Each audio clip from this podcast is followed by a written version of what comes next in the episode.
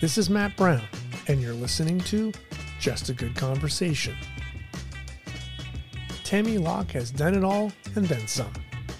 She started her acting career on the silver screen with Robert Redford and ended it with Clint Eastwood. She's had a radio show, she was a professional roller derby skater, the lead singer of the band California Express, and now a book author.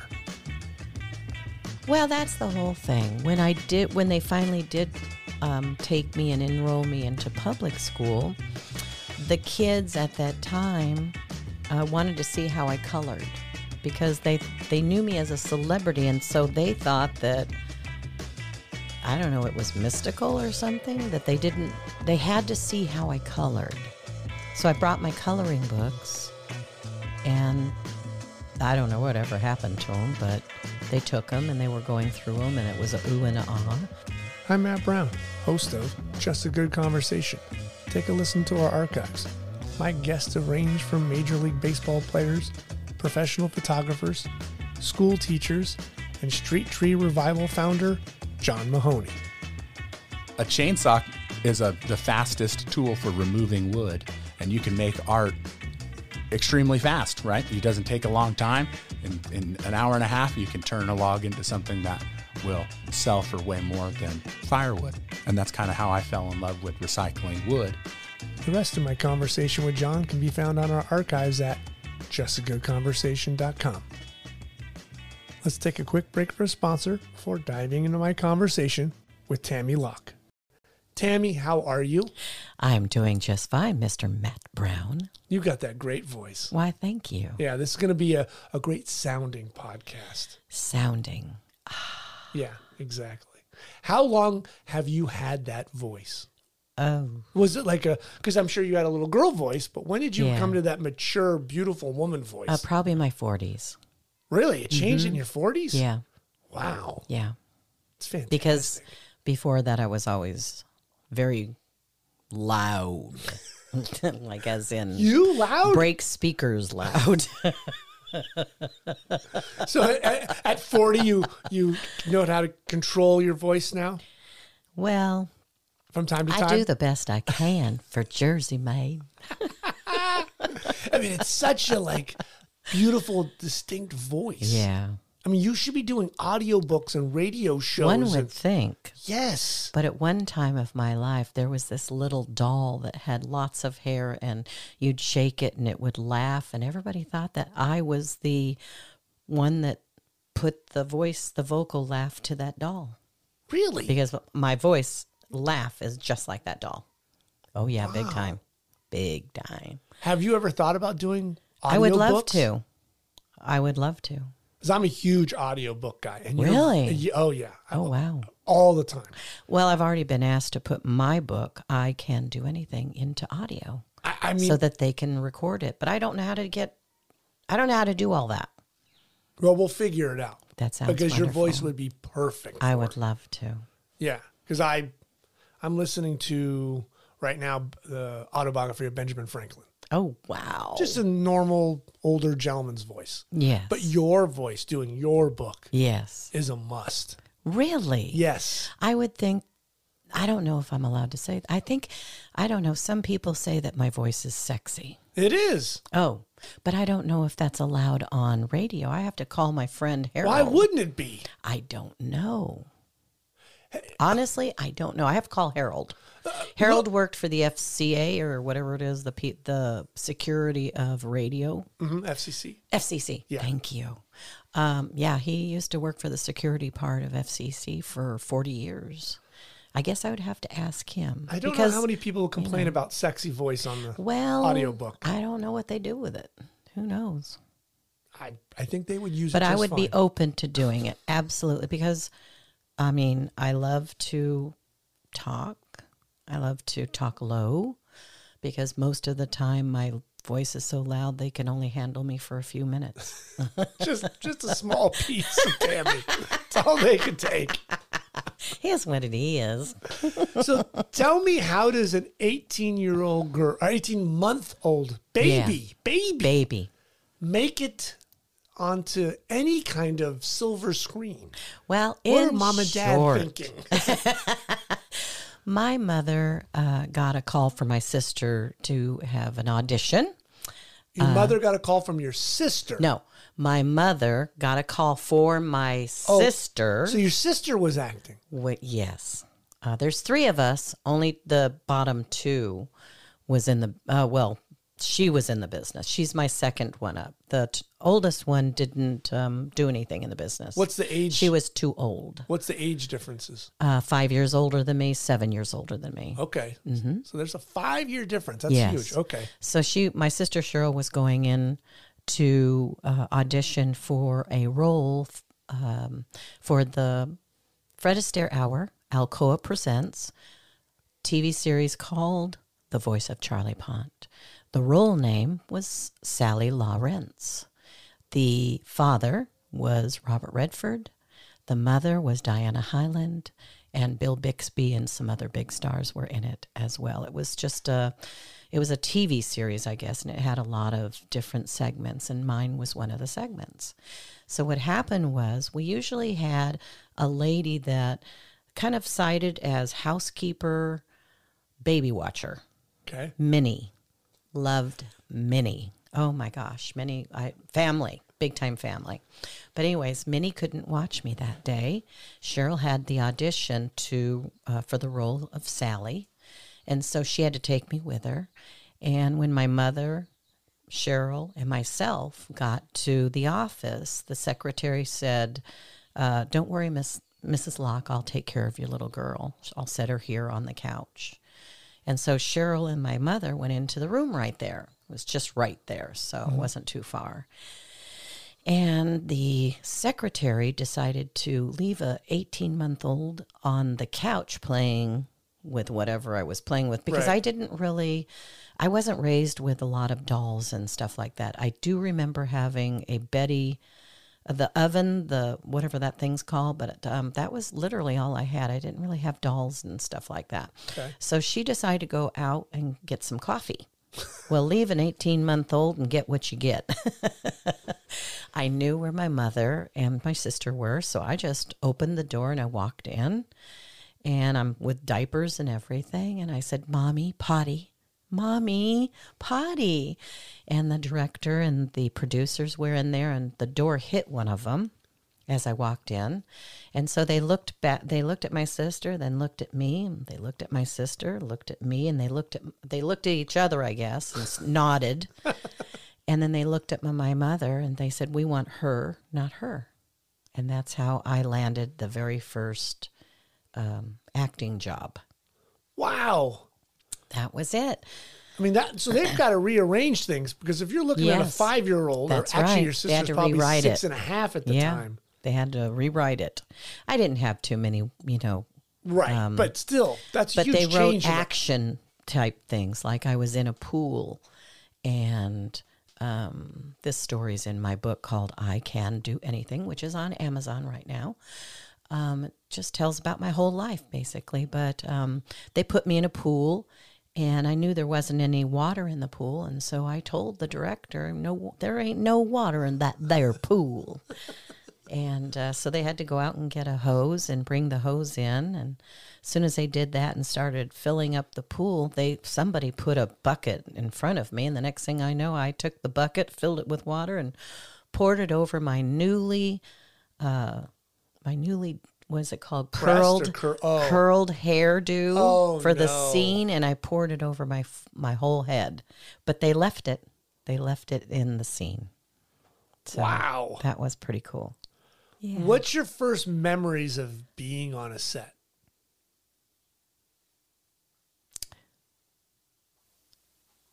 I would think... I remember some of the Meet Me in St. Louis, the TV pilot. Mm-hmm. So if you go into Walmart or Target or whatever, and you purchase the 2-disc series, it's called Special Edition, of Meet Me in St. Louis, the left disc is Judy Garland and Margaret O'Brien's Meet Me in St. Louis, the very famous movie.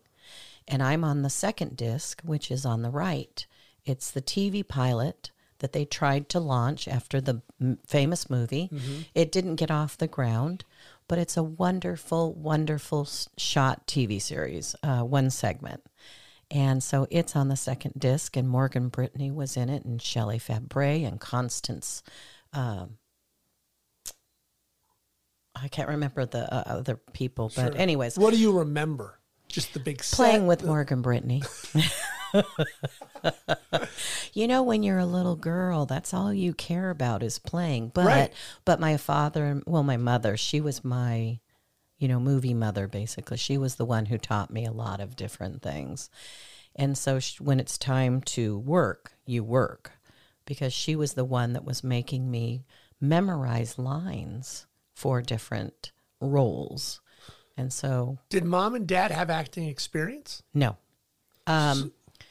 My father and my mother, on our block, we had a person that was in the theatrics for on-stage stuff. And Miss B is all I'm going to call her. But, yeah, we started doing...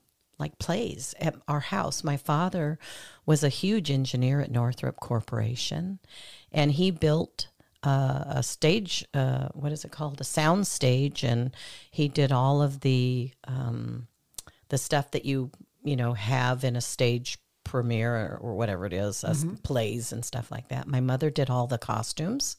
She was a big time sewer. And so we used to just do plays, and the other kids on the block would participate because B was a manager. I had it. Then the manager introduced us to her friend, which was Mitzi McGregor, the agent. And Mitzi was big back then.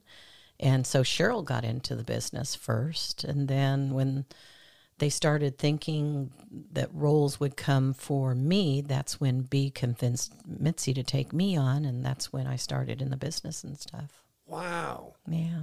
Who knew? That's such a... Who knew? Yeah. Yeah. Do you and your sisters look alike? You guys have the same body type, same kind of blue eyes? Cheryl's smaller than I am. Okay. I'm 5'2". Cheryl's probably 4'9". 4'10", okay. I would think. Cheryl's an amazing human being. Cheryl's 4'9"? She's about 4'9", 4'10". She should have been a jockey. About 4'10", yeah, one would think. No, she rode bulls. What? Jockey would have been easier. I know. She's an amazing horseman. Wow. We were all raised with 9 horses, probably 15 at one time. Not at one time, but I mean over... You know, the duration of the years, we would take on another one and sell, and then bring one on and sell. And did Dad want to be a rancher? Oh, my father was a rancher. Oh yeah, we went to the OK Corral. It was at the end of the 91 freeway in Gardena. Mm-hmm. It was the OK Corral. It's right next to the tar pits and the Wolf's Ranch, basically. And then there's another ranch around the corner, but. Yeah, I grew up with horses and doing gymkhana and a lot of gymkhana. And our whole tack room is where you store all of your stuff, you know, your omeline, which is a sweet molasses type of a corn stuff it's really good for the horses. And then your hay and stuff like that. And all your tack, you know, your saddles, your bridles and hackneys and whatever else. But also in it was all 3 of us girls rode. Lorna, by the way, to finish your question, Cheryl was 4'9", 4'10". Lorna was about 5 foot, I would say 5'6". Okay. 5'6". So Lorna was the tallest one. She was the one that didn't do anything in the business except for one time when she was... when she read for the role of Wendy in Peter Pan, and she got it, but she didn't want it at that time. So, but anyways, the whole tack room was filled with ribbons and trophies. My dad built shelf after shelf after shelf. It was just lined, ceiling, walls, everywhere. We used to all 3 ride in the gymkhanas, and we'd win. When was the last time Tammy was on a horse?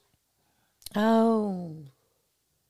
The last time I went up to see my sister in Lake Havasu, Arizona. She's got 2 quarter horses. That's nice. And I rode it. That's great. Yeah. See, you light up when you talk about it. Yeah. But I did go a couple of years more than that, I think, to, honey, my husband's here, my yes. husband, Tom. But we went to where he golfs. It's right next to that ranch where you golf. Oh, wow. What's that one called? Something. I don't remember. But my son and I went there, and we rode with his best friend, Christopher. And so we rode some horses there, too. I mean, I grew up with horses. I used to trick ride. Wow. Yeah, Cheryl did, too. We'd sit on the horse, and then we'd jump up on our feet, and we'd gallop. And we'd be able to hold the reins and keep ourselves up on the horse while we trick rode. Did you do any riding in any of your career? No. Oh, that's a shame. Well, sort of. On the set in Jackson Hole, Wyoming, they had a bull. Okay. A Brahma bull. And I used to shimmy up its leg. That's how I got up on horses. I'd shimmy up their leg as if it was a tree. I'd grab the horse's mane, and then I'd flip over it. Wow. And that's how I rode. So I'd ride the bull, and then I'd ride, Clate's horse. It was a big, gorgeous red horse, and I loved that horse. And I'd shimmy up that, and I'd ride that. And yeah, whenever they couldn't find me on the set, I was on the bull. And then everybody be like freaking out, because they thought for sure this little child is going to get ran over. But for some strange reason, it didn't happen. Jeez. I was very blessed. Were you enjoying commercials, TV? Like, what was you finding interesting as a child? I loved it all. I mean, I was raised in it. From 18 months old until I was about 9, I think, is when I got out of it, 9 or 10. Mm-hmm. When you're raised in something, it becomes you. And so the only time that I was really upset was when I was taken out of it. And all of my friends that I grew up with, Darby Hinton, Bill Mooney, Butch Patrick, all of my friends, Clint Howard, Ron Howard, all of my friends were still in the business. I grew up with them. And so when I was pulled out of it, I didn't like it. But what was going on at the time, unfortunately, and this story's in the book as well, but I'll just give you a sort of a peek into it. There was a woman that sued my mom and dad for custody of all three of us girls because they figured that we were million-dollar commodities. Mm. So, were you getting the feeling like that was your social circle? See, now I didn't grow up with those words. Okay. They never looked at that kind of stuff. They never talked about that kind of stuff. But when you're like. I just had fun. Right. But there was nothing that was brought up that was something new. Right. When I went to parties. I went to all sorts of things. Were you going to normal school, regular school? I was going to school on set. Okay. Only. And I was sitting at Shirley Temple's desk. Okay. Mm-hmm. See, that's different. Yeah. I was sitting next to Mark Robson and, right. Jimmy Crow. Right. Well, and we grew up in the neighborhood, so that was my right. social circle where my friends of regular, your social circle was, Ron Howard and Clint. Yes. And so exactly. Their lives are your lives. Correct. They're doing shows. Yeah, we were having fun. Right. And my mother always taught me that when it's time to read your scripts and learn, that's what you had to do. Right. And that was your little job. That was my job. And then we were allowed to play as much as we wanted to outside of that. My mother driving from our house in Torrance all the way to Hollywood, she'd take my head and put it down in the seat because she didn't want me to see what hookers were. So I never knew. Right. And this is really sad because I never knew until I was about 19, 20 what a hooker was. That's not actually bad. That's bad. Because people should, I would think that people would know prior to that. But when I was 21, when I was married for the first time, my husband took me to Mexico for things that I never even knew existed. Bad stuff. Sure. Stuff that's no. My mouth was open the whole time, like, I can't believe what I'm seeing here. But I don't know if a 7-year-old girl on her way up to Hollywood needs to know what, you know, that lady's doing on the street corner waving down. Oh, you know, I had lots of questions. My mother did not want to answer them. Yeah. So it's just easier to put my head down. Mom, why is she wearing those pretty heels? Yeah. Yeah, or, you know, other things. Daisy Dukes. Yeah, or not. You know, that weren't invented then. And the Daisy Dukes were much smaller. Much smaller, yes. Part of Daisy was hanging out of those Dukes. Yes. Yeah. Was there an odd shift for you to go back to public school? Well, that's the whole thing. When they finally did take me and enroll me into public school, the kids at that time wanted to see how I colored, because they knew me as a celebrity, and so they thought that, I don't know, it was mystical or something, that they had to see how I colored. So I brought my coloring books, and I don't know whatever happened to them, but they took them and they were going through them, and it was a ooh and a ah. And then after that, as I was, you know, moving up in school, I was unfortunately picked on. I was bullied. But I hung out with my best friend, Joy Jones. She was like 6'2". I was 5' at the time, probably. And we were always known as the odd couple. And I was bullied a lot, a whole lot. And that's when my father put me in karate.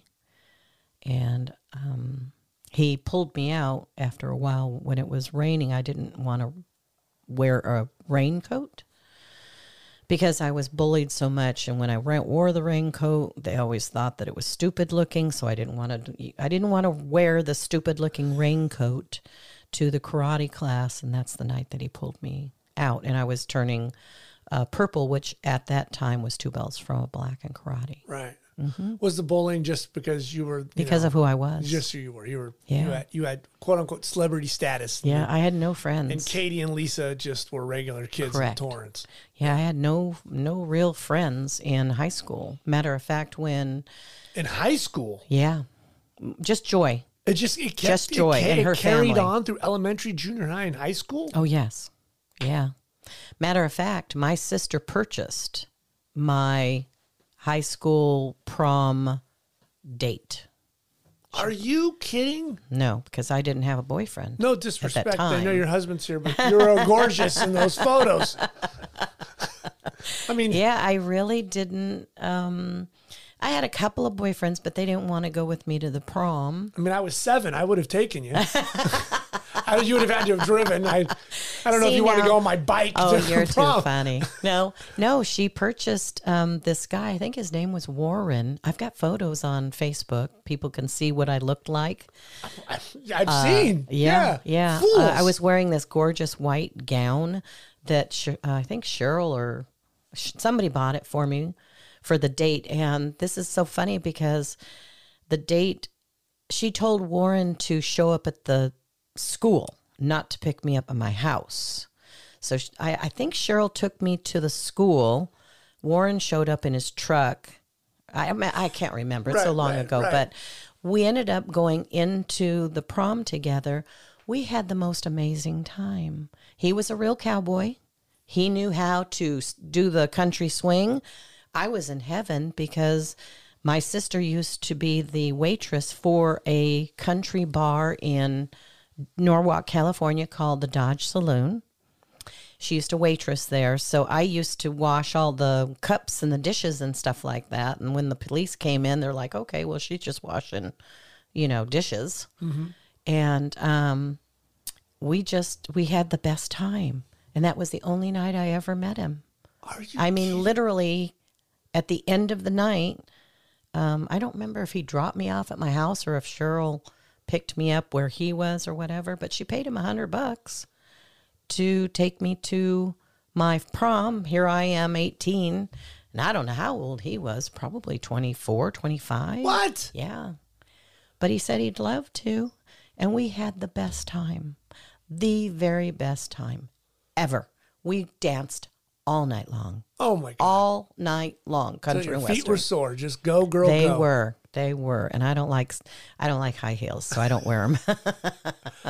Those beautiful blue eyes did not encapsulate people. They did, as it relates to wanting to hurt me. Oh. Boy, people can be dumb. But luckily, since my father did send me to karate, the karate moves helped me out in professional roller derby. Well, before we get there, we got to talk about the wonderful, talented Ann-Margret, who you got to spend time with. Yes. My God. I loved her. Absolutely loved her. She gave me this beautiful, beautiful little Dala horse. It's bright orange with different colors. It's in the book. And she gave that to me. Just as a present, as something wonderful. And you talk about how she hugged and kissed you and she loved you. She did all the time. So did Aileen DeLon. That was Once a Thief. Yeah, Once a Thief, exactly.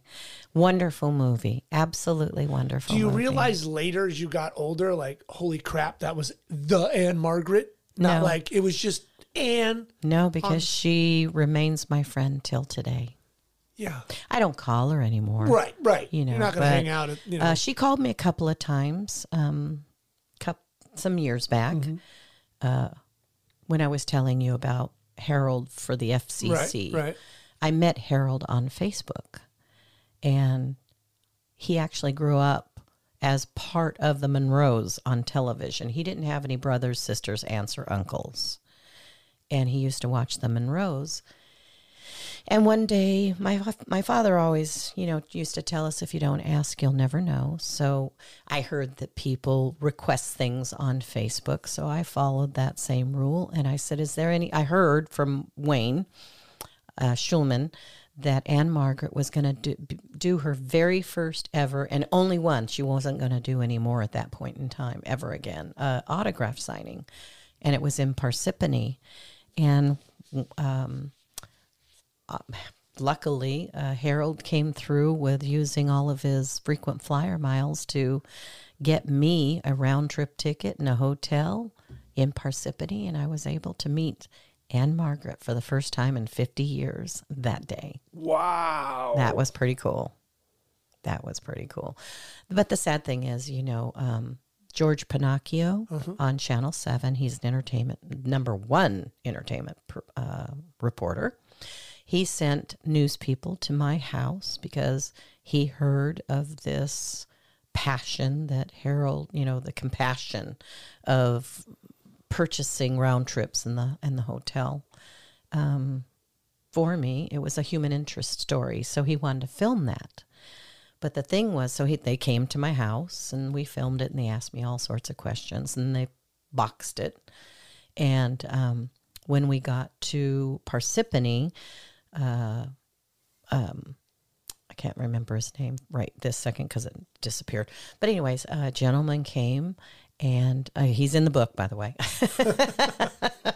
His actual name, just say gentleman. His name and his title.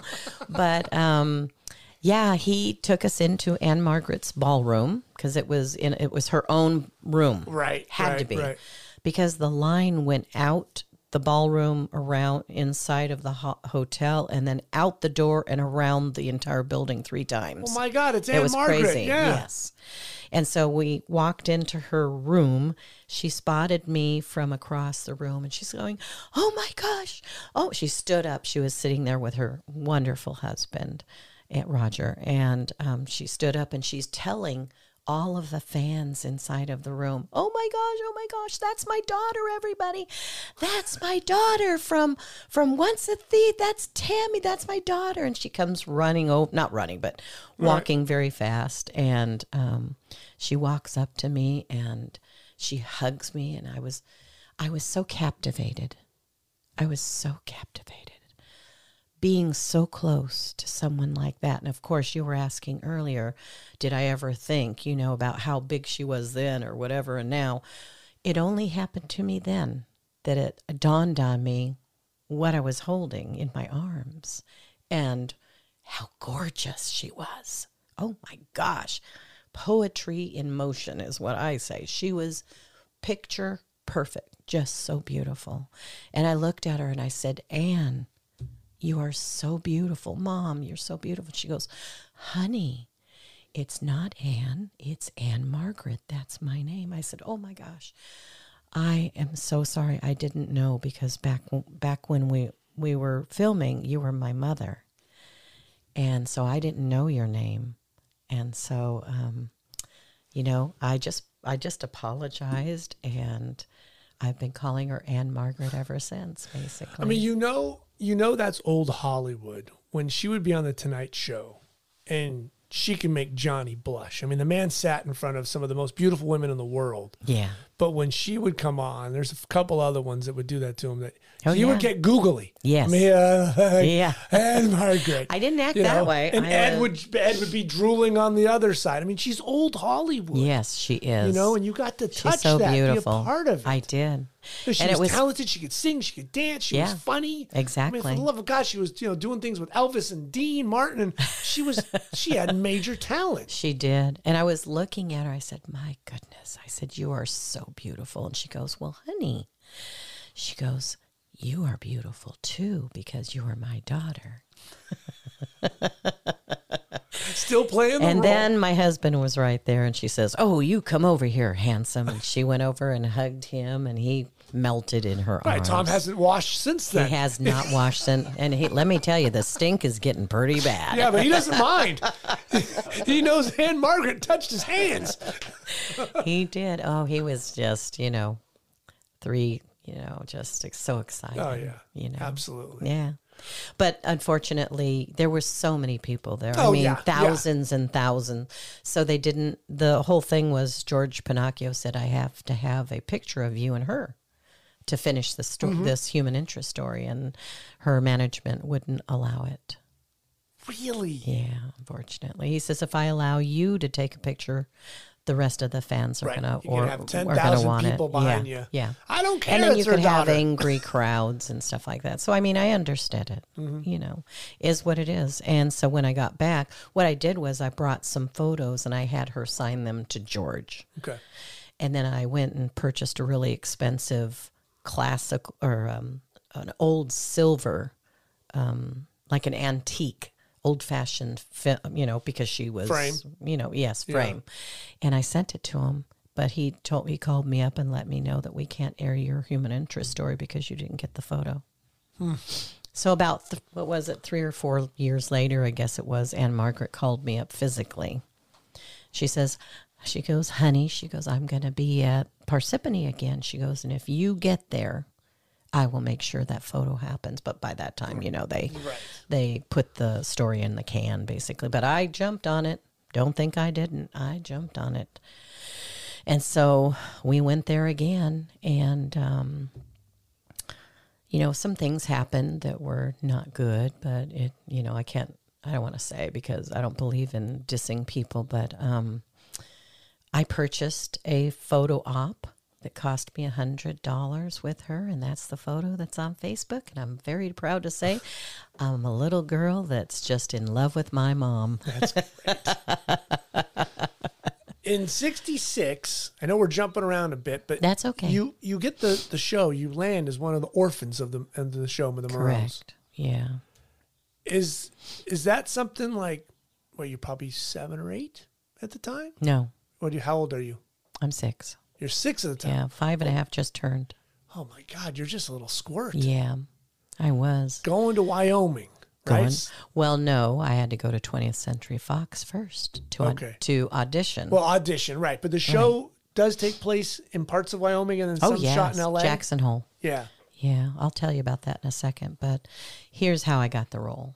So my mother was called and wanted to have me audition. I guess they saw Once a Thief and maybe something else, maybe Meet Me in St. Louis. And so when I got there, I literally ran past my mother into the 20th Century Fox executive's office. And I jumped up in his leather executive chair and I threw my feet up on his desk. And I grabbed his phone and I sat there at his desk as if I was making $1 million phone calls to different people. Now, mind you, my mother didn't tell me to do that. She never said anything. She just says, we're going for another audition. And that's what we did. And so my mother was devastated. She's like, oh my gosh, I'm so embarrassed. And so he goes, you know, let's go in and see what's going on. And that's how the executive found me, was my feet crisscrossed up on his desk. I'm on the phone making $1 million meetings or deals. Right. Get so-and-so, you know? On the line. Exactly. This is Tammy, all of six, my squeaky voice. Exactly. Yeah. And he says, well, if she's got enough, you know, if she's got huevos. Yeah. You can say it. Balls. Balls. She's on my show. She's on my, she just landed the part of Amy Monroe because she's cantankerous and, you know, she's got a great personality and I'm showing something, you know, my mother didn't teach me to do that. I thought of it on my own. So I was creative on my own, you know? Yeah. You're not a robot. Exactly. I'm not a robot. Yeah. And it's something, because I remember learning all of these scripts when I was a little girl and how my mother used to govern me as far as what I'm allowed to do and how many hours I have to study on and before I take a break and all that stuff. Well, on the set of the Monroes, my father was called in to take a red eye, and 20th Century Fox flew him out to Jackson Hole because my mother, nobody could get me under control. And that was the first time that it ever happened. But my father came in, and he walks up the top of the mountain where Noah Beery Jr. was. And he was a big, huge actor. He was on my TV series. But what happened was the director threw out the lines that I had learned for that day and made the writers rewrite the entire scene. And I was ordered to go and memorize all those lines after I'd been up until about 2 or 3 in the morning learning those lines. And so apparently I threw an absolute fit. Child fit, like you would. Child fit. Right. Yeah. I was probably sleep deprived. Yeah. How am I supposed to differentiate new lines? How do I forget this to learn that? But as the Lord would see it, I was able to go and I learned the lines and I delivered it because Noah Beery Jr. said, Mr. Locke. And Noah Beery Jr. had a very low voice. Like, Mr. Locke, don't you worry, because your little girl, she was able to learn those lines and to deliver them. She knows how to act naturally. She does it with no coaching at all. She just does it. They inform her what she does, and she just carries it out as if she's a pro. So there was no need for my dad to stay, so he flew back. Thanks for the flight to Jackson Hole. Exactly. Jesus. It's not an easy trip. Right. Was lines, learning your lines easy for you? I mean, yeah, back then. It was. Yes. Yeah. How was acting? Did you have an acting coach? I did. Ron Howard. Really? Yes. And then, of course, remember Miss B. But you know, how was that, having someone instruct you on acting, you know, knowing your emotions and do this and do that? Ron was one of the nicest people I'd ever met in my life. And he was wonderful. He was such a family man. And he knew how to treat a child and to show them how to memorize the lines and things like that. But I was already taught way before that. Right. So I was like a sponge. I loved it. I loved Rance. He, you know, he used to give us hugs and, you know, he was like a dad. Right. You know, with his sons there. And it was just a wonderful time back then. How was those 2 seasons on that show? I loved it. It was only 1 season. Oh, 1 season. In today's time, it would be 3 seasons because it's 26 episodes. Yes. Okay. So back then it's 26, but 4 years, I would get emails asking why nobody has released the Monroes on DVD. It was never released even on VHS. The only things that were out there all these years was black market VHSs. Okay. And some of the black markets were in actual what are they called? A magazine where they sell things. Okay. I don't remember what that's called. A jacket or a sleeve? Like, yeah. Okay. Well, and it was a full magazine of all the black market things they had, crazy enough. I don't know how they didn't get sued. But anyways, nobody had all 26 episodes, not one single person. And then when you did get a VHS, it would always say, you know, whatever it was playing on at the time, mm-hmm. with their banner, TV Land or whoever it was. Right. You know, but nobody had the entire series. So I went ahead and I purchased the black market. Was it a CBS, NBC, ABC? Who? ABC. Originally. Okay. Yeah, ABC. And is there a reason why they've never released it? Or do they even have the originals? Of course. So Trindang, I'm not sure if I was allowed to say that. She was the lawyer. Maybe she still is. I don't know. For 20th Century Fox, she just said that she's not. Oh, lawyers come and go like air. Well, she was there for. I can guarantee you, she was there for 20 years, because 20 years I fought to get it released, like a long time. When I married him, I was still fighting and writing and writing and writing. I've got hundreds of emails, thousands, and I'd call them. Why aren't you releasing the Monroes? Do you know how many fans try and get a hold of me and call me? And I'm sure they would have to pay a fee, and they don't want to. Oh, my goodness. Yeah. She says, well, we'll never release the Monroes. But, Tammy, we'll sell you one segment, a total of two. Only one person can buy a total of two segments. So I'm thinking, shoot, let me get some other friends together, you know. Like 13. Yeah. 13 friends, two apiece, or whatever it is. But I wasn't allowed to do that either. But I bought two segments in the VHS for $200 because it was $100 a segment. Can you imagine? Way 20 years ago, segments that were $100 a piece, that meant my entire series was $2,600. Right. It would have been the most expensive TV series ever on the market. Crazy. So I got the VHSs and I put them in my machine, but unfortunately at the very bottom, the banner of 20th Century Fox, I think it was 20th Century Fox, ran across. I can't remember, but there's a banner, mm-hmm. whoever did it, but it ran across the bottom, which cut out a lot of this, the scenes, but I got it. And so then, more years passed, and I just kept on it. I was relentless to try and get this thing released because the fans were constantly asking me. Right. Then 7 or 8 years ago, I was contacted by a fan out of Ohio. I believe it's Ohio or Idaho, can't remember, but a fan. And they said, did you know that a company called Shout Factory purchased the rights to remaster and distribute the Monroes? And I said, no way. I said, I've been fighting for years for them to release it. And finally, Shout Factory, they got a hold of it just to distribute. They sold it and distributed it. That's the only license that they had. Mm-hmm. And so finally it was out. It was remastered. So I told the original producer, he was still alive, Mr. Frederick Brogger from the Monroes, told him, and he was so excited to hear that.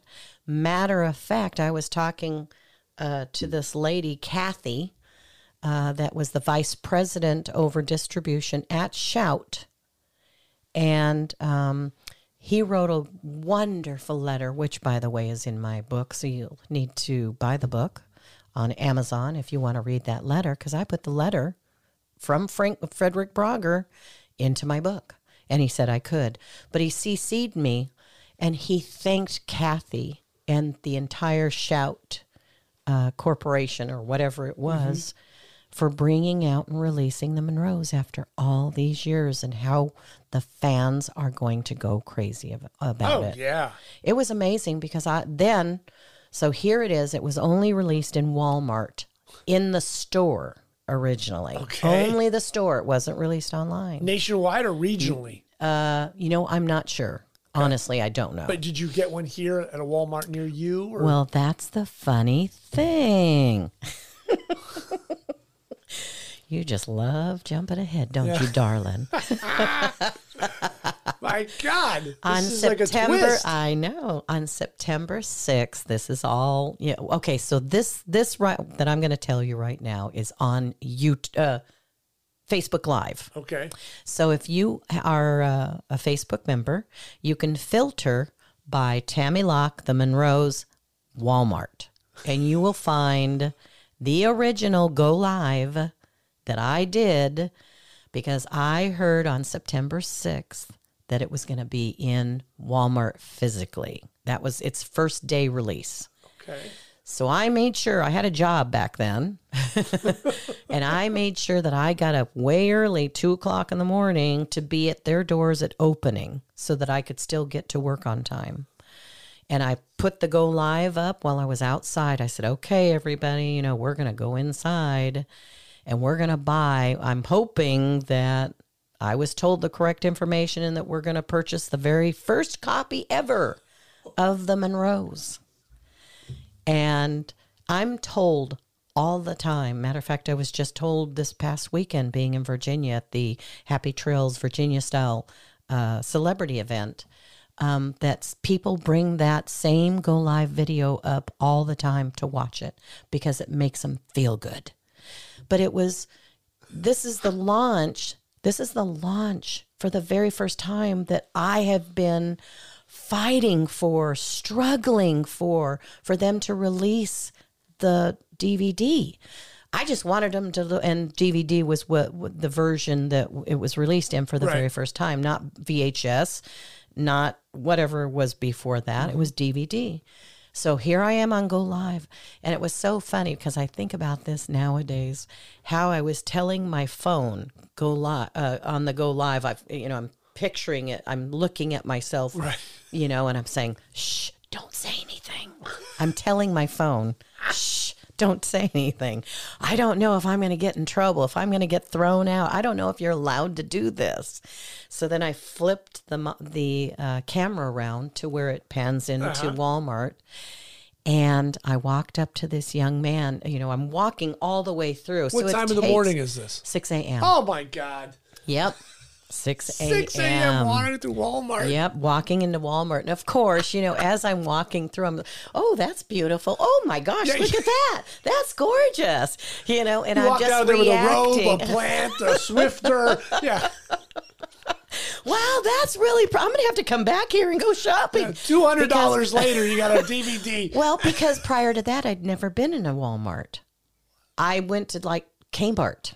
Okay. That was my place. All right. You know, so here I am in a Walmart for the very first. I'm in the wow factor. I'm in, like, you know, the Walmart is like the god of stores, you know. A cheap date.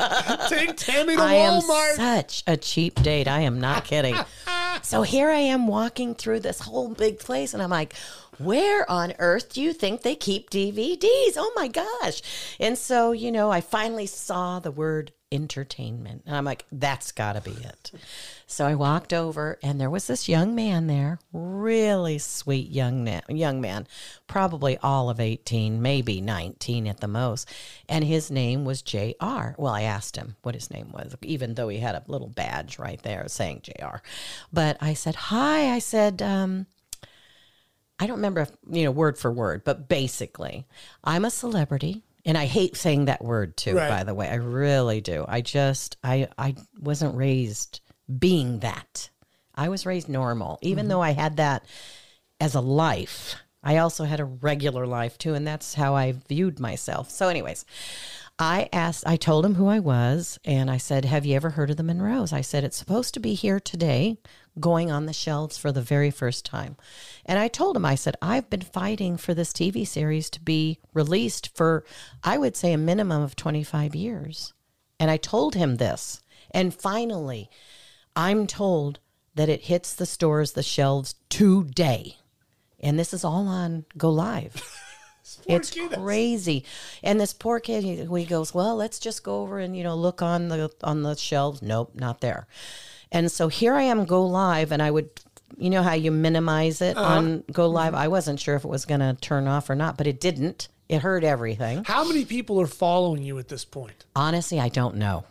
I mean, really don't know. God love you. It is 6 in the morning. I don't know how many people are checking their Facebook. There's a lot. Well, remember. Let's see what Tammy's doing. Remember back east. There's a lot of people back east that follow me as well. And a lot of people, you know, internationally as well. Right. Yeah.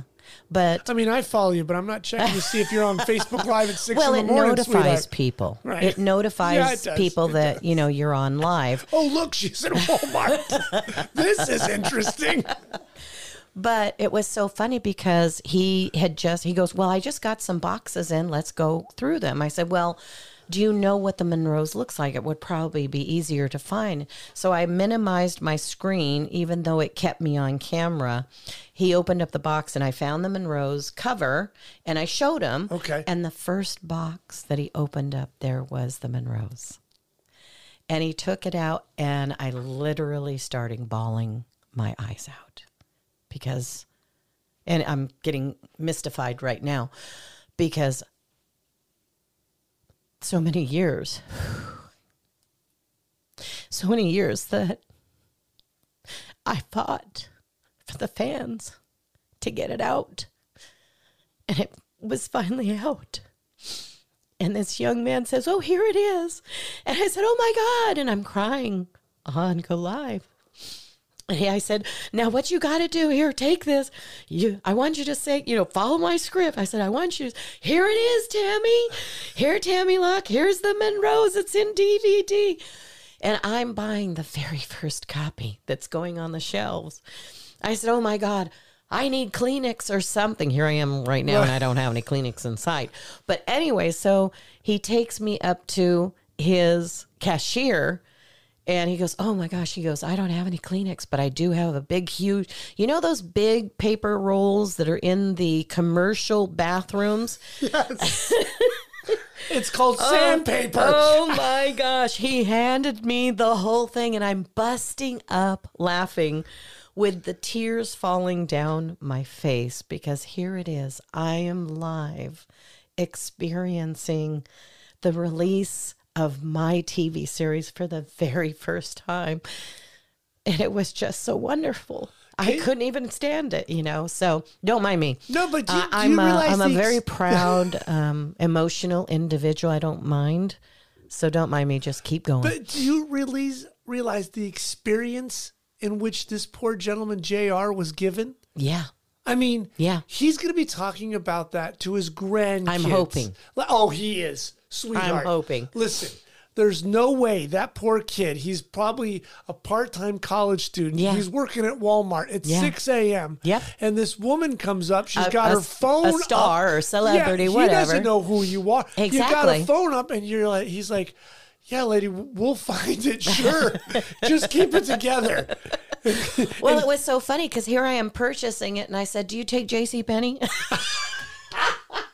I think I said JCPenney. I said something like that. It was really stupid. I knew what I was saying. I just wanted, you know, here I am crying. I'm trying to do anything I can to stop the tears because they wouldn't stop. No, no. And so what I did was I just kept prompting him. I said, okay, now this is what I want you to say. Here, take the DVD again.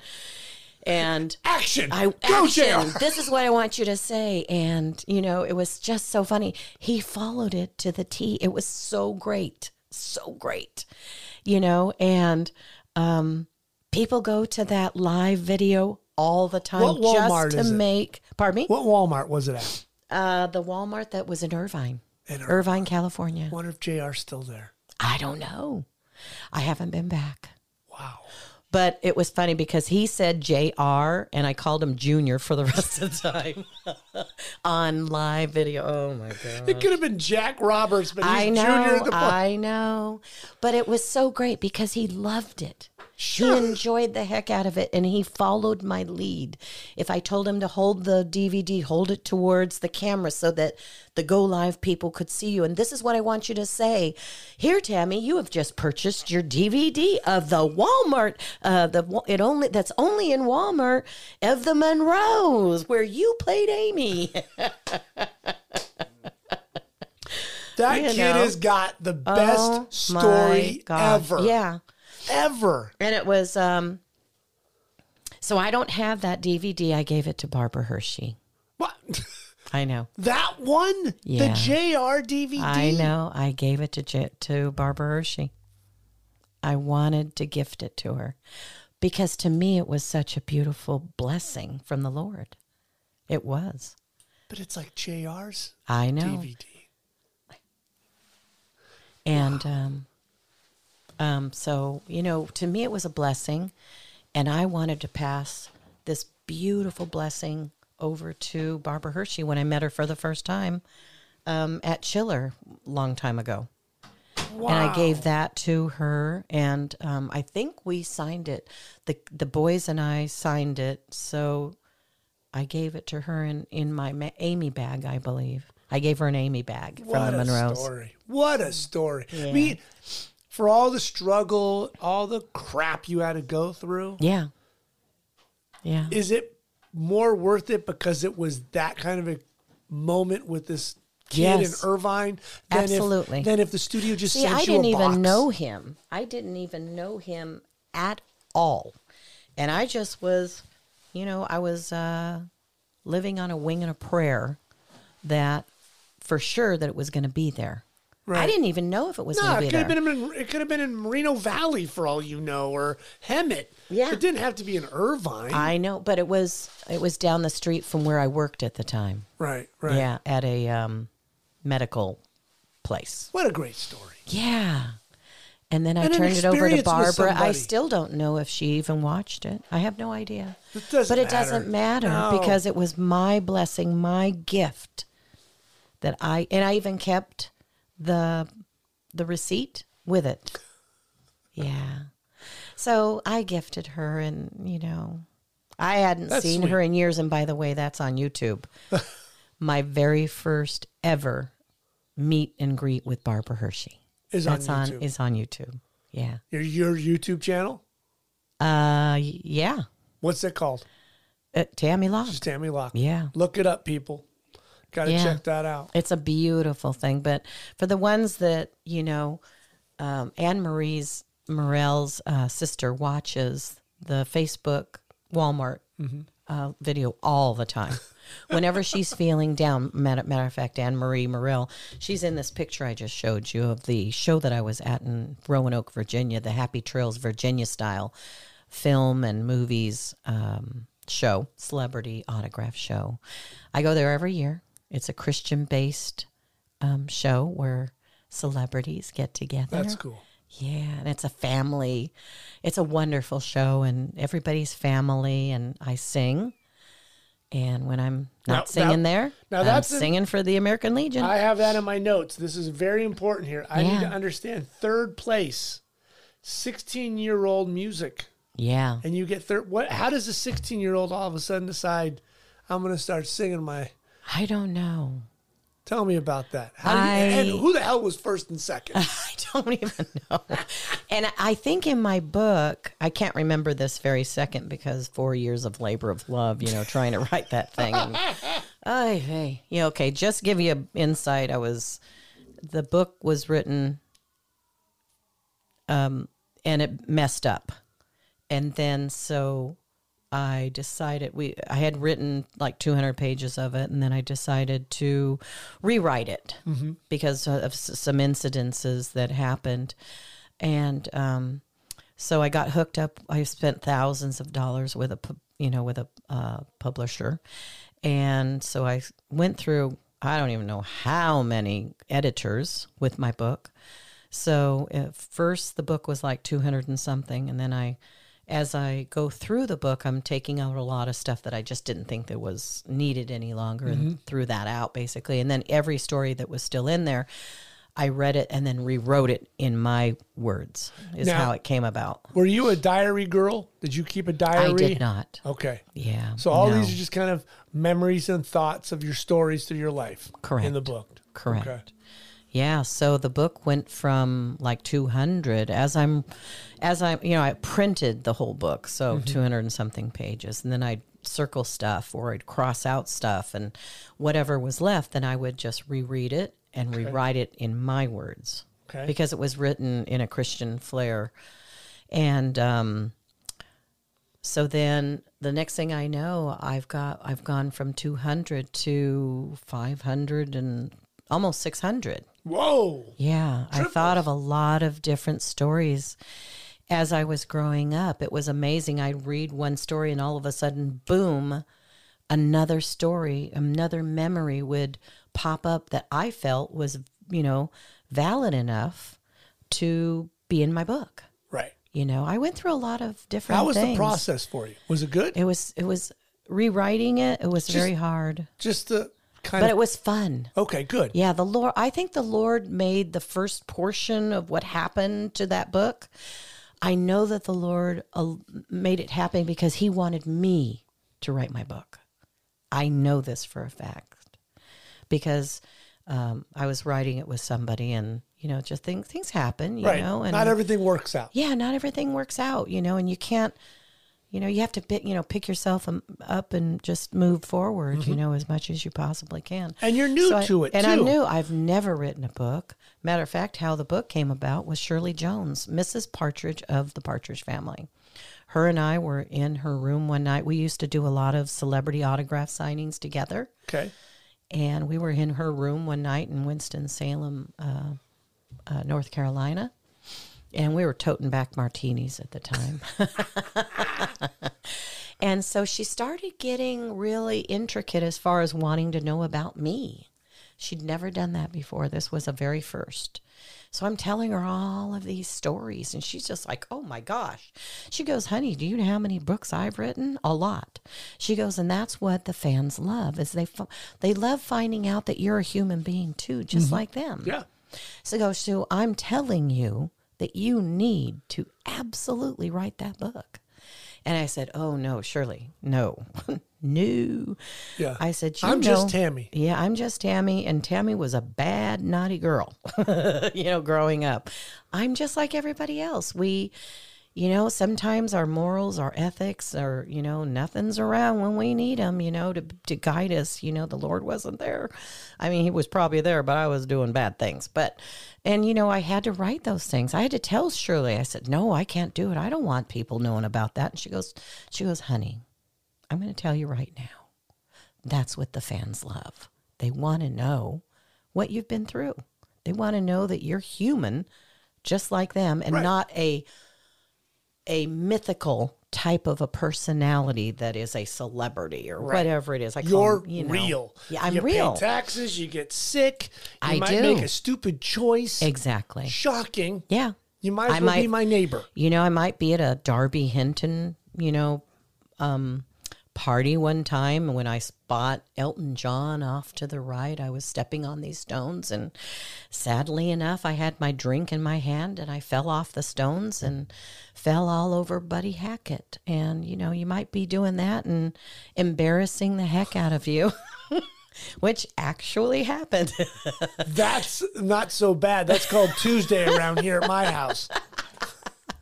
But poor Buddy Hackett got layered with whatever I was drinking that was red. So I think it would, you know, just stained everything. But for those that you don't know who Darby Hinton is he was one of my first boyfriends. And I'm actually a Darby's darling and dude. I'm the very first. But Darby played Israel of Daniel Boone, the Daniel Boone series. Really? Yeah. Fess Parker, Daniel Boone. Yes. Darby was his son. Wow. And he played Israel. And so when Israel was playing, I mean, when Darby was turning like 20, I guess it was, he invited my sister Cheryl and I to the party. And as I just said, I was walking from the house, this big, huge, enormous mansion, all the way out to the party, which was in front of the tennis courts and stuff. And I actually fell on poor Buddy Hackett. Because you saw Elton John. And I'm sure there's a lot of people who know I saw Elton John, and I was like, I was going crazy. I got to go over there and, meet him. John. That's Elton. And Incoming! Buddy Hackett gets... Yep, it happened. And he was so mad at me. Well, yeah, hello, but accidents happen, you know. Yeah, but I'm sure Buddy Hackett's never spilled a drink on anybody. Please. It was so funny, but, you know, even funnier, my sister Cheryl was wearing this gorgeous red lame, which is a silk or like what? Oh, my God, she was gorgeous. Absolutely gorgeous that night. And she drove her... I think we drove a little tiny Chevy Love truck. You know, we didn't want to valet park it. So we actually went and drove to the top of the mountain and walked down. And as we're walking down, my sister fell and her legs went up and, and apart. Oh, God. And there were people walking down with us, and poor Cheryl's. Cheryl's, you know, hootenanny was hanging out all over the place. And the next thing I know, you know, since I was raised in a normal world and not in a million-dollar world, I didn't know how to socialize. I didn't. So we hung out with the limousine drivers. Well, it wasn't like you guys were going to down with the limousine drivers, you know. Hey, those guys can be more trouble. They're fun. Yeah. Yeah. They know where to get the coke and all the alcohol and the hookers at the end of the night. That's right. Jesus.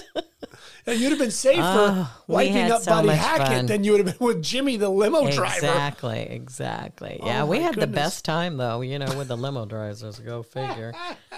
But, yeah, that was Darby's party. How did you find yourself into roller derby? Now, remember I told you about Dodge Saloon, the country and western saloon. I wish I had a picture. Because when I do book two, because I'm thinking about writing a book two, because I've got so many more stories. I'm going to co-write it with my best friend, Michael Diamond. But I wish we had a picture of the Dodge Saloon. I have Googled myself, you know, silly, looking for something, because I want to put that in the book two, because there's stories at the, you know, Dodge Saloon. But anyways, the Dodge Saloon, and this by the way is in the book. There is a man by the name of Troy Walker. Okay. Absolutely amazing man. He's an entertainer, and he sang, and he was a cross-dresser, and I'm not going to tell you the rest, but his best friends were John Hall and Ralphie Valladares of the LA T-Birds. Okay. The famous John Hall and Ralphie Valladares. And Troy loved my sister Cheryl and I, because Cheryl worked there at the bar, and he wanted us to come skating with him and all of his people to the Rollerdrome, which was in Pico Rivera, one night. And so we went with Troy, and we skated, and I met John, and I met Ralphie. Have you ever seen roller derby before? No. Were you a decent skater? Yes. Okay. You know those kind where they pull out and then you push them in and you screw it down? Right. Yeah, I was really good on those. Okay. Yeah. I used to have my own pair where you pull, it's a steel. Yeah, it's there's little it goes thing on your shoe, steel pegs. Correct. And, and you got to screw it on and tighten it up. Correct. And so I was really good when I was, you know, in my young life. Yeah, I mean those things were the gold standard of what you... Everybody was doing it. Mm-hmm. And so because I started skating around in my neighborhood, I knew how to skate. So when we got to the Rollerdrome and we rented our skates and stuff like that, Troy was talking with John Hall and Ralphie, and they were watching me. And I was just skating. It was on a flat surface, skating around in a circle. And John and Ralphie came skating up to me, and they said, would you like to try the bank track out? And I didn't know what a bank... I mean, I loved it. Oh, I loved it. Like I was watching people skate on it. And yeah, I want to try that out, you know. I don't... Now, you asked me a question, and now I'm... Because I try and rethink. Sometimes I have a thing where I'm talking to somebody and I'll reanalyze what I said, and I'll apologize in case I feel I made an error by saying something. So with that in mind, you asked me if I'd ever seen roller derby. I think I did. On TV, maybe? I think I did. And I think it's in the book. I can't remember. I just remember occasionally it was on like weird hours. Yeah. It'd be even in black and white. But what I was seeing. It felt like it was in a high school gym. Yes. And they were just...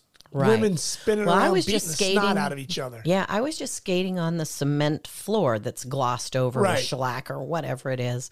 But I was watching the people up on the bank track.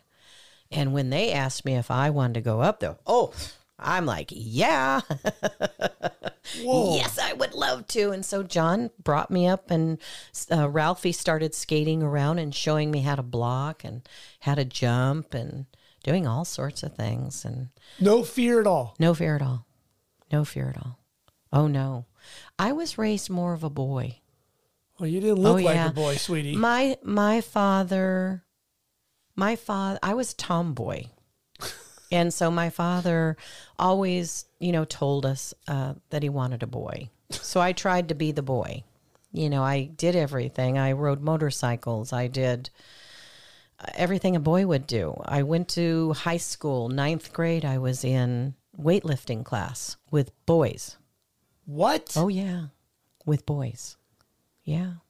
I wanted to be a weightlifter. And I wanted to, you know, I wanted to pump my body up to make sure that I didn't want to be like, you know, big and huge, you know. Just wanted to be strong. I just wanted to be strong. Yeah. To be able to protect myself. Mm-hmm. I mean, after all, people were already being horrible to me. You know, I just wanted to make sure I was okay. And I had the goodness of, you know, the karate when I was, you know, 15 to 17, I guess it was. But I wanted to be strong. So in school, I was in weightlifting class with the boys. Wow. Absolutely. And when I wasn't doing that, I was in mechanics class. And so I was taking apart carburetors back then, putting them back together again and stuff like that. I wanted to be a boy. I wanted my dad proud of me. Tom's got himself quite a catcher. I mean, you can fix the carburetor. You can protect him. If something goes down, do a little kung fu moves. Yeah. I bet that wasn't in the vows. Fix my muffler and my bodyguard. Yeah. Jesus. Yeah, I sure was. And then, you know, when I was... You should have been the most popular girl on campus. Oh, no, they hated my guts. They hated my guts. Yeah. Come on over, Tammy. Fix my carburetor. And then, you know, when I wasn't doing that, I was actually a Christmas tree salesman with my best friend, Brenda. Her father owned a Christmas tree lot, and I sold Christmas trees with her every single year. And I was picking up, because, you know, I was picking up those Christmas trees and putting them up on cars and tying them down and stuff like that. Oh, I had a great best friend, Brenda. I was in love with her brothers. And oh, here it starts. That's why Brenda was such a friend. She had cute brothers. Yeah, I went with one of them. Woo-wee. Yeah. How long did you do roller derby for? I believe it was 2 years. That's 2 years longer than I ever would have tried. 79, maybe 80 is, well, maybe 3. I can't remember, honestly. Any injuries? I know that, oh, yes. Oh, God. Yeah, and I'm not going to tell the story. People are going to have to buy it, but it's pretty daggum good. Oh, boy. Of this one story. Oh, and it's in the book. Yeah, it's in the book. What page? I'll go right to it for lunch. Turner. Oh, boy. It's in the table of contents. Now, okay, so let me tell you about the chapters of my book. I find when I talk to people all the time that there are people that don't read books from start to finish. They just don't. That? There's lots of people all over the place. Well, you can't look at the table and do that. Well, that's what they do. So I wanted to pay homage, basically, to them. And some people just want to go to the story. Then they want to read that story, and then they'll read it from start to finish. But so what I wanted is I geared my chapters up to each story. So whatever the story was, that's a chapter. Now, maybe the chapter is only one page, but that's okay, because I wanted it good for my fans. And that's what my fans, you know, later asked me. They wanted to be able to, let's just say they're at a party and they bring my book with them. And they want to tell the story about something. They'll be able to go to the table of contents, know what that page number is, and go straight to it to tell everybody that story. That's how I made my chapters. So it might be a page, it might be 6 pages, might be 10, maybe 15. Right. It's various. It's your book. It's based on stories and how I wanted it to be acceptable or fun for the fan, in case they want to do whatever they want, read what they want, when they want. All right, so I'm at page 237. How in the hell is that girl not the most popular person in that high school of yours? Well, now I was in my 20s. Yeah. Singing in the band. You've heard of the famous Hollywood Palomino Club? Yes. Okay, so I hold 3 titles there. Miss Globe, which is a bathing suit title, Miss Singer of Singers, and Miss Queen of Song. I entered contests back then, and I won them. Wow. Yeah. What year? That club's not around anymore, is it? I don't think so. I don't think so. Yeah. Back in the probably, well, how old am I? These are fantastic. You know. Well, you must have had a time 40 years ago. Yeah. I was in my 20s. Yes, 25, 24, 26. You must have had the time of your life. I had a blast. Yeah. I met the family to the famous Tex Williams. No. And I toured with his family, his nephews and son-in-law, and some other really gifted players like Marty Rifkin. Marty Rifkin is one of the most talented human beings in this entire time. I mean, years. He's an amazing musician. He's a producer. Long time ago, he used to work with such people as... Bruce Springsteen. I love this. He used to work with Tom Petty when Tom Petty was alive. Elton John. Miss Tammy and the California Express. That's what we were entitled. Yeah. My God. Yeah. And I had a radio show, the Tammy Jean Show. I love this outfit. Thank you. Oh, my God. That was actually at Tex's house. Oh, my God. Yeah. You still have I don't remember. I think it was Sam or Russ, his nephews and son-in-law, that set the camera up. They had it on a tripod, and the tripod took the photo. Yeah, but that was at Tex's home in Newhall, and since that, it's been torn down, and somebody built something else in its place. I love this photo. That was my photo for my radio show. 188, if you're going to buy this book, you got to look at that page. Tammy on a stool. And an outfit that would make your head turn. Oh, my goodness, lady, I'm going to blush. Now, there's a page in there somewhere where I'm actually wearing a negligee. But it was a one-piece outfit. But I didn't know it was a negligee. I didn't know it was a pajama. I didn't know. I just know that my sister gave it to me, and I just thought it was the most prettiest thing. And I was invited to this this event, and as soon as I got into the event, I was being mobbed by photographers. But it's a gold outfit, and all I did was throw a black belt onto it, and you don't wear anything underneath it, nothing, absolutely nothing. So I would assume that you could see through it. And that's probably why they mobbed me. But I felt sexy, and I was going, and I'm proud of myself, and I own myself. That a girl. And I say thank you for wearing it at this podcast. But that outfit's in there, the story. Oh, my goodness. Yeah. So tell me about the radio show. How did that come about? The radio show was actually developed by my manager at the time, James Tiny Markle. He actually wrote the one song of one record of 45 that was never actually released. We printed 250 copies up and put it on the Pinto label, which is owned by Alexander Long Rifle, and he's still alive to today, and we're very good friends. And I just absolutely adore that man. What's the song? Reflecting in the Memories of Your Lies. Wow. Yeah. And then, so here we had the first side, and we needed a flip side. And Tiny knew a man by the name of Michael Fletcher.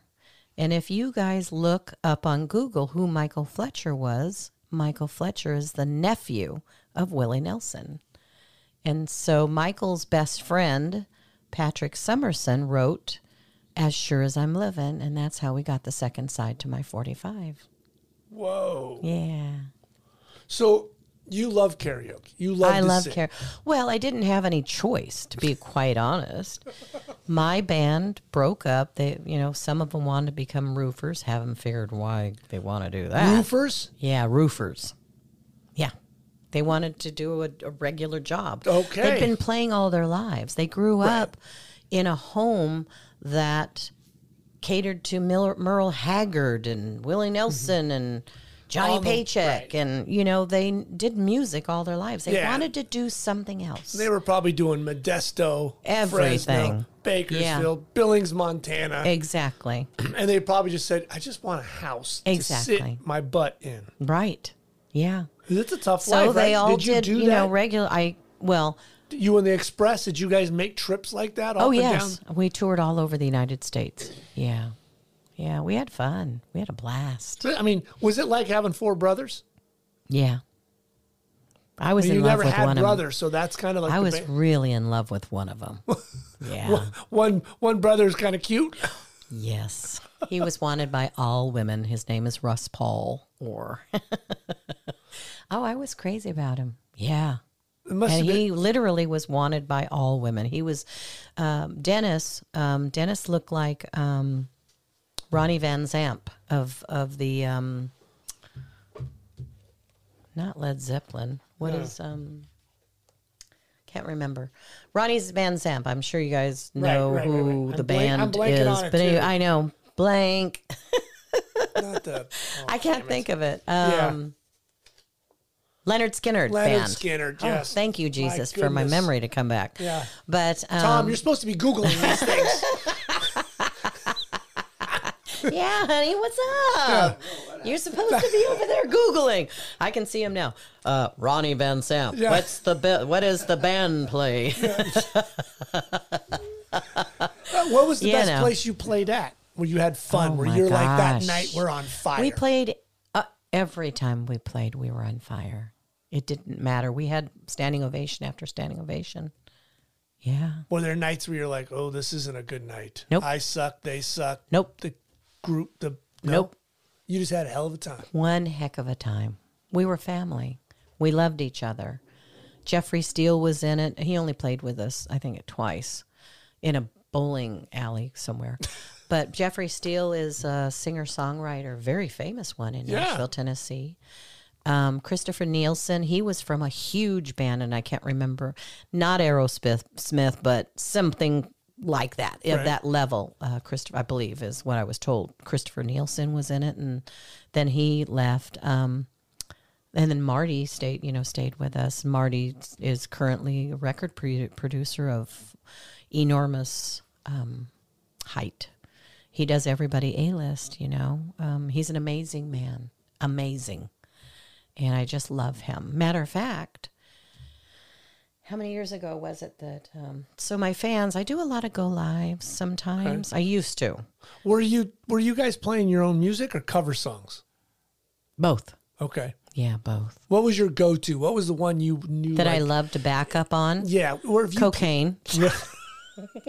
Clapton's Cocaine? Yep. They let me back up. All I had to do was cocaine. And the place just go bonkers?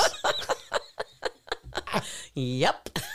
were there songs you would, you know, if you saw the crowd and you're like, oh, there's more couples in here, if I hit this song, like we're gonna, you just we never governed our playlist or our set list based on that. No, we even the LGBTQ we even played you know, gay bars, and I loved them. I love them. So when was this, like late 70s, early 80s? Yeah, in the 80s. In the early 80s?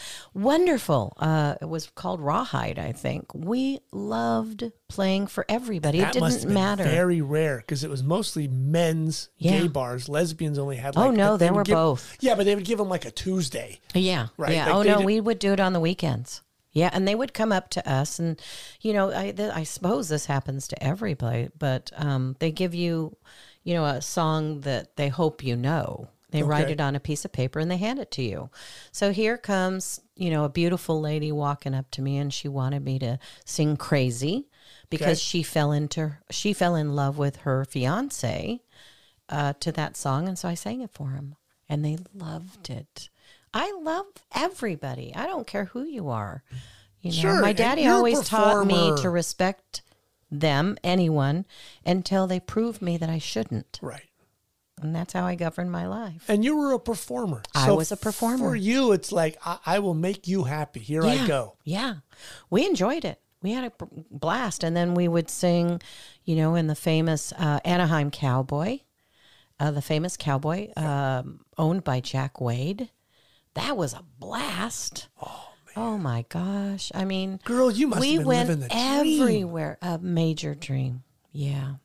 Yep. Did you know you were in the dream and the moment? I did. But at that time, I was also in a horrible relationship. Of course. So that's in the... That's so country of you. Of course you are. Of course I was. Yeah. You know, where...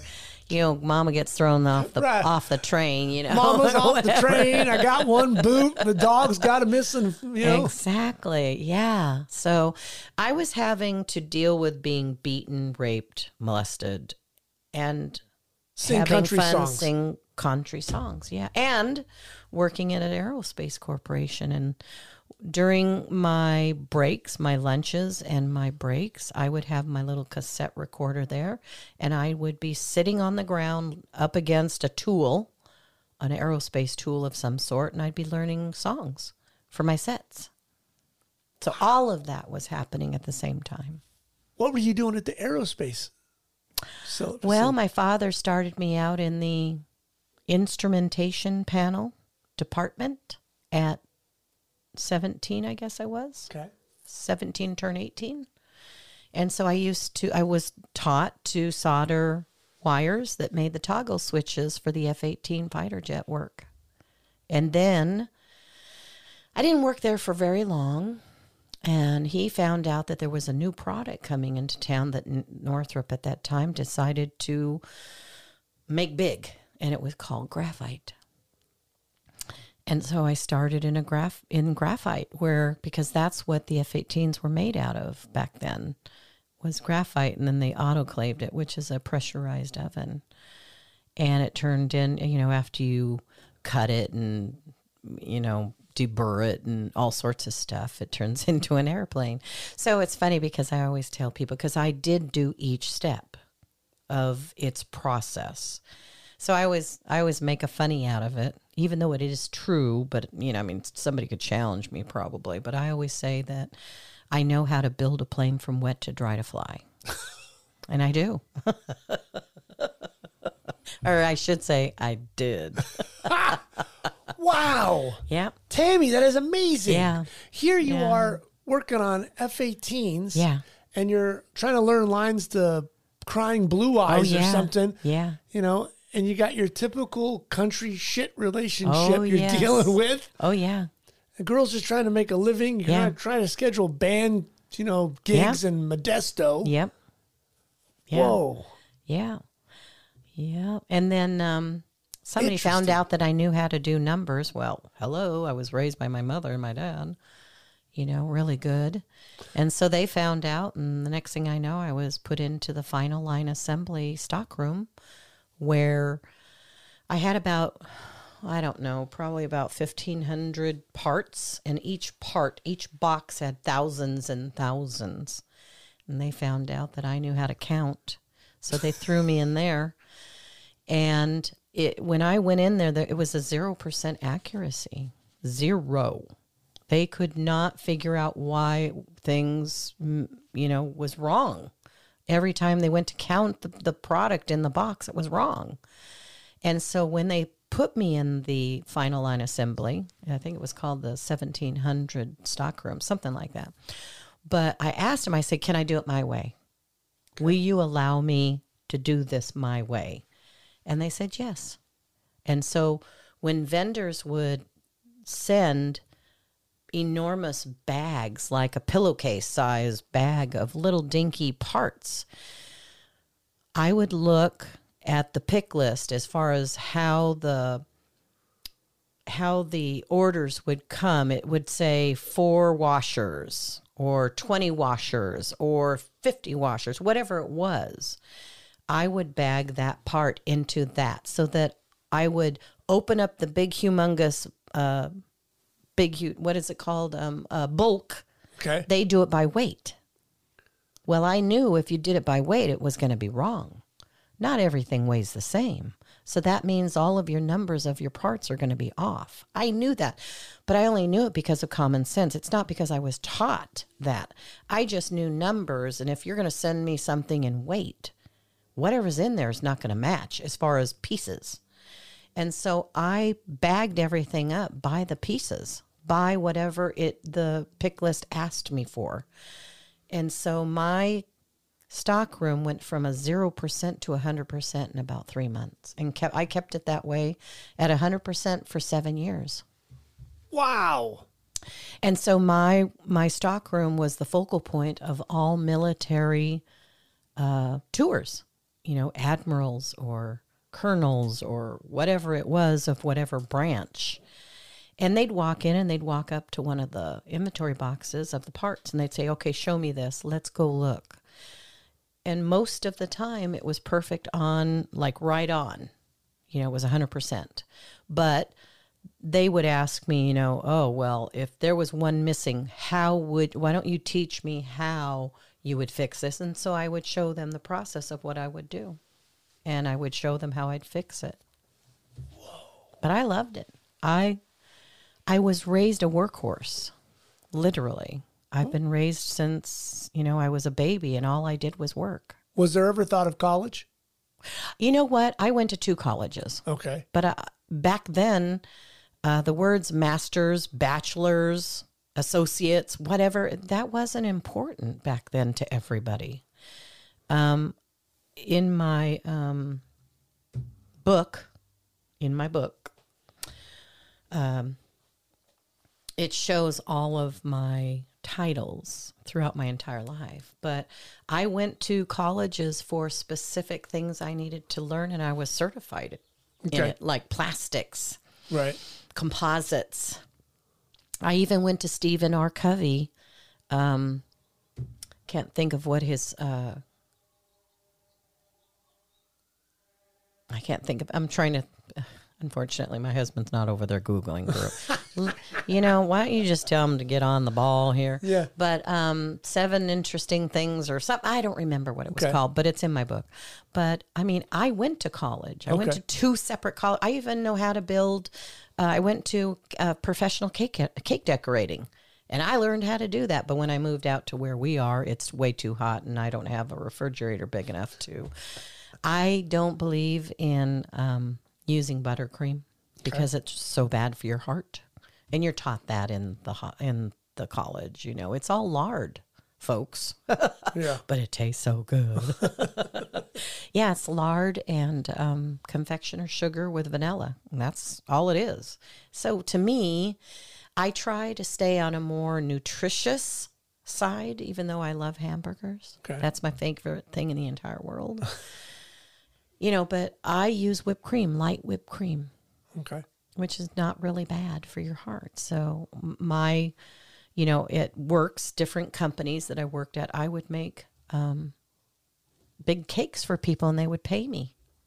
You know, my favorite type is like, you know, white pudding cake with fresh strawberries and whipped cream and stuff like that. And well, don't make me hungry. That sounds delicious. I know, but you know, I think a lot of people, I don't know if my book is good. I'm getting both, you know, types of reviews, and that's okay with me. Even some real, you know, interesting reviews. Even if nobody liked it. Yeah. It's your book. It's my book. It's, you know, my life. It's the way you wanted it. It's done. Exactly. But there's, you know, unfortunately, there's, people call them haters. I don't know what it is. But can you read one of my reviews? If one person likes it, that's what matters. That's all that matters. Right? I mean, it doesn't matter. And if I can teach them something, that's what matters. That's what matters, So Matt's going to read just one of my reviews. This is one of the reviews, right? So, and it's from a verified purchase. This guy purchased it. Tammy is very personable, social media presence, and brought the book based on. From a child singing star to a radio DJ. That's you. That's me. Roller derby competitor.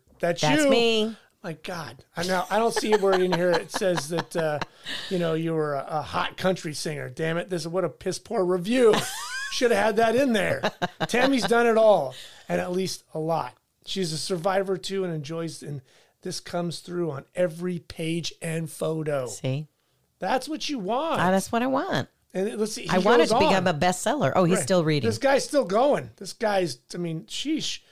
I'm withholding a star because I think Tammy expressed the cover photo where the photos would be in color. Yeah. Well, that's not Tammy's fault. That's right. That's right. Right.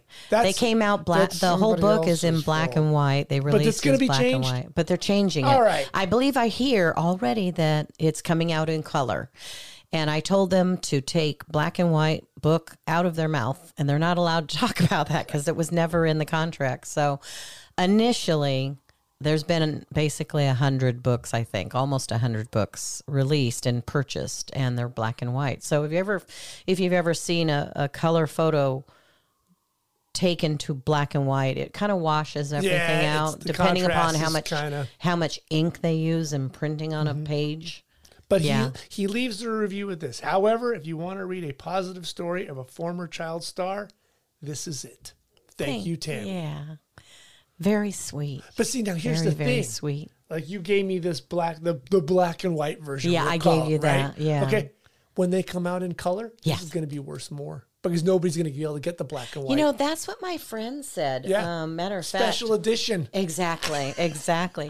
Matter of fact, Michael, he goes, well, let's just look at it this way, Tammy, because unfortunately, I get so angry because of everything that's happened with the book. I say things I shouldn't. And being a Christian, I really shouldn't say the things that I sometimes do. But I lose my head.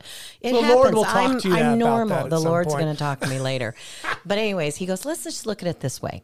Tammy, have you ever seen the movie Notting Hill? And I said, yeah, that's one of my favorite movies. Julia Roberts and Hugh Grant. He says, well, if you remember, he says in one of the scenes where Julia Roberts for the very first time walks into his bookstore. I said, yeah, I remember that scene.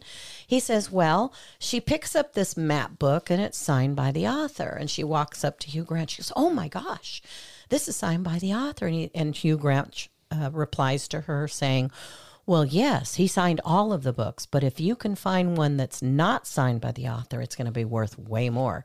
And basically, if it's not signed by the author and it was supposed to be, that's called an error. Well, the company that's selling my book right now, they made an error. They did it. Right. Not me. Mm-hmm. Because Michael paid them to do their job.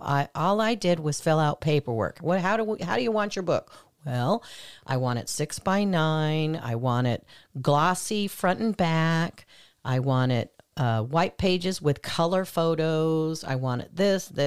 I just filled it out on documents and I sent it back and they, you know, they signed it and proofed it and stuff. But I don't know who entered the order or entered the book. But it doesn't matter. Yeah. Because you got it done, right? Yes, I got it done. And I was able to provide the black and whites, and some people even got color. Right. It's a labor of love, yes. Right? Wasn't this a challenge for you? It was I have to be honest. I don't lie. I try not to, leastwise. I might fib every once in a while, but it was probably the worst thing I've ever had to do in my entire life. Because if you remember, Matt, I told you I went through a horrible, horrible time. Well, it was quite a long time. Sure. And so, unfortunately, every single time that I had to go through the book, I had to reread everything. Mm-hmm. And if you ask my husband, I was crying every single time I was having to reread that, you know, those chapters again. Go through that part of your life. Crying. I had to relive everything over and over. That was really, really hard. Yeah, it's tough. Oh, my gosh.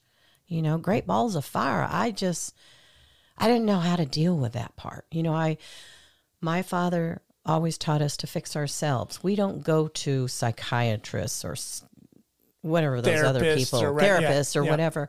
We don't, I had to do it for my son one time, but it wasn't for me. But I just don't believe in, for me only, I respect, I admire for other people to do it because they need it. Mm-hmm. They weren't raised the way that I was raised by a father that was so genuine and had his way, my mother, so genuine and had her way of teaching us something.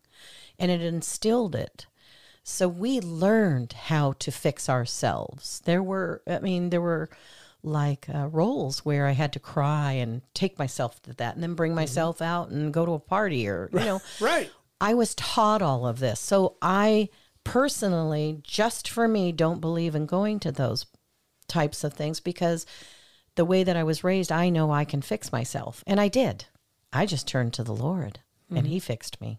Right. So, yeah, I mean, it was really hard going through and reliving all that stuff back then. I mean, you know, in creating the book, really hard. But, you know, even for the chapters that were really fun, I relived all that excitement too. Sure. And all the good parts. And, yeah. And then, you know, meeting the love of my life right back here, you know, he walked up to me and asked me for the honor of singing a duet, and we were married 1 year from that night. What was that song? Unforgettable. Oh. Unforgettable. Can't go wrong with that. Come on. That's perfect. What's your go-to song, karaoke? What's your, like, I'm going to rock it tonight? What is it? Actually, it's the song that I raised my son on when he was in my tummy. And that's The Glory of Love. Really? Yep. That's you know the movie from Beaches? Yeah. Where Bette Midler sings The Glory of Love? You mean this girl in this hot outfit's going with Gloria Love? Now, the hot outfit wasn't then.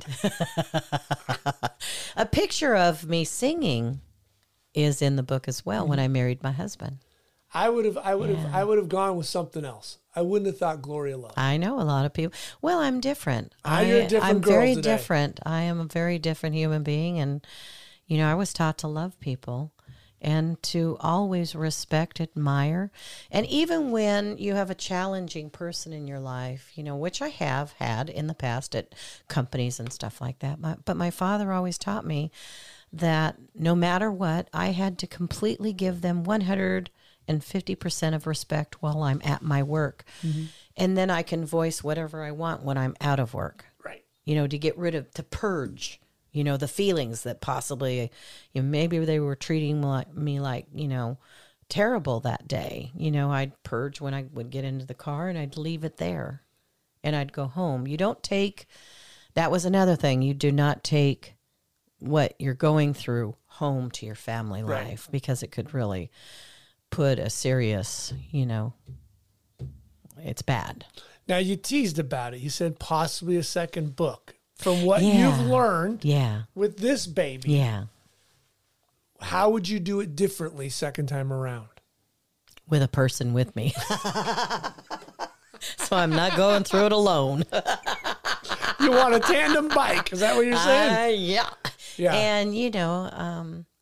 From the very beginning, would you get an editor right off the bat or a co-writer? And you know, I'm glad you asked that because I don't know the answer to that. I'm going to leave that up to my best friend, Michael Diamond. Okay. Yeah. Because he sees what I've been going through. He didn't see it while it was in play with all the publishers in the past. He didn't see any of that because he just out of nowhere calls me. And I know that the Lord put him in my life again for a reason. How long has the book been out for? 2 weeks. Okay. I think. Right. I think that's rough. I think that's about right. I mean, you know, they had to... refresh your batteries, though, and then start up again? Yeah, I could do it any time now with Michael. I plan on writing it because he was in my life for all my life, you know, young life. And we went on a lot of different, like in the book, going to Nashville, and I sang Crazy in front of Willie Nelson, and... just a lot of different stories are in the book. And it just takes you through all the years that I was growing up. Right. Tell me about the cover. How'd the cover come about? The cover, I didn't, you know, this is my first book. I didn't know how to design. I didn't even know you're supposed to design a cover. I didn't know anything. You know, I didn't usually do research. I had no idea. Any research? No. Did you read a book about how to make a book? No. Books for dummies? No. Because if everybody's got their own way, and I figured if I read about it from somebody else, That's their way that they did it. I want to do it my way. So I'm learning it the hard way. You know, I want to learn. And why am I punishing myself? I don't know. There must be a reason. Like the Lord's preparing me for something really big. I don't know. But I'm on top of that. But, you know, I just didn't want to read a how-to book. Okay. Because maybe they've got a different way than I would have done it. And that's why I'm doing it my way. So how did the cover? So the cover, since I didn't know, I had only been told, okay, well, you got to design the front cover and you got to design the back cover. I'm like, what? And so I decided to allow my fans to design the front cover of my book. So I had a national and international contest. I put two tools out there and I publicized it on, one of those social media platforms. And I said, you can be the designer of the front cover of my book. And so I had the contest. So I gave them two tools, an old headshot. And then remember the old cans in the old days filled with vegetables or whatever it was, how, a long time ago they would slam this metal tool, which if you go up and down, it actually cuts. Yeah, it tore. Tore the lids, and that would be jaggedy, and you just kind of peel the lid up. You wouldn't go all the way around to where it took the lid out.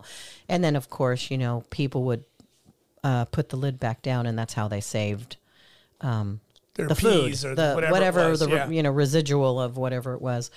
So I gave the two tools, and if they knew me, because I used to a lot, and I do a cappella and stuff like that, and I talk about my life all the time, whatever I'm going through or whatever it is. If you know me, then I want you to think outside of the box. And this lady from, I believe it's New Zealand, her name's Jeanette McDonald. Her husband, she goes, oh my gosh, my husband would, I would love to have my husband do this. So she apparently watched all of my go lives or whatever it was. And so she knew me. And so she, I guess, delivered what she knew to her husband. And then she printed out, the picture, or maybe showed him, her phone or whatever it was, of the headshot and the can. And she told him to think outside of the box about how would a child star and roller derby queen and a radio show host and a country singing headliner and an inventor, because I'm an inventor as well, how would that look as far as an animated picture? The next thing I know, so I'm getting all of these entries in my email. I've gotten rid of them because anything that I wasn't drawn to, I just deleted. Okay. Because I knew that just wasn't what I wanted. So I just deleted, whatever the entry was. And as soon as I opened up this one email, I knew that's the cover of my book. And that's how it went. He won. And like a year later, I come to find out that her husband worked for Disney for 30 years in the animation department. Really? Yep. I was very blessed. The Lord brings tools to me in my life, I've never thought of a woman coming out of a can before. I know. But that's pretty damn sexy looking. Well, if you open up the first page, because a lot of people, okay, to maybe the second page. Sorry. Right there. Okay. I think that's the one. Yeah. Right there. What does it say? Why the can?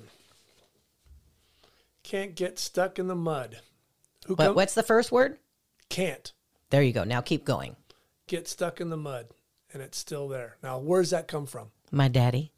Now, why did he come up with that? Is that something his father or family? I don't know if his father or mother started him on it, but we were always taught that can't was not part of an equation that our family and raising children were allowed to know. Because if you hinder or already put a negative into a child's mind while they're being raised, sometimes, unfortunately, they don't fulfill whatever desire or dream they have. So my daddy always used to say, "Can't got stuck in the mud and it's still there. Choose another way." And it, so the bottom line is that if, you know, the, I guess the big word here is I can. So on the cover, I'm sitting on the can. It's I can do anything, because can't got stuck in the mud and it's still there. Choose another way. So if you're going down the avenue and you've chosen one thing, no matter how old you are, if you raise children from the beginning of them learning something, let's just say a little girl or a little boy said, "Daddy or Mommy, I can't do that. I'm afraid to do that. I can't." My daddy would always say, "Little girl," or whoever, you know, "Tammy, can't got stuck in the mud and it's still there. Choose another way." Now, the funny thing about this whole thing is how my dad used to say it. I always thought he said cat. The cat got stuck in the mud and it's still there. Choose another way. And so I always used to try to keep that daggum cat out of that mud. And that's what I always thought, was I was trying to keep that cat out of the mud. So, but, you know, in reality, it is can't. And the reason why you don't want to teach a child the word, you don't even speak the word in your house. Ever, ever, ever. Because anybody can do anything that they so choose. All you have to do is want it bad enough. How would old Tex say it? "Why, everybody, I'm going to say that can't got stuck in the mud. They're still there. Choose another way." This old text from back in the time. And if anybody wants me to, you know, just come up with some greenback dollars, and I'll come and I'll record something on your voicemails, and I'll say, "Rebecca's not here right now. She's out plowing the fields with all of her horses, you know, all those big Belgian horses. But she'll be back in just soon as she gets off that horse." We need more texts in this world. And the funny thing is, back when I was 18 years old, my sister, the oldest sister, used to bring people to me all the time. You know, back in the day, we had recorders.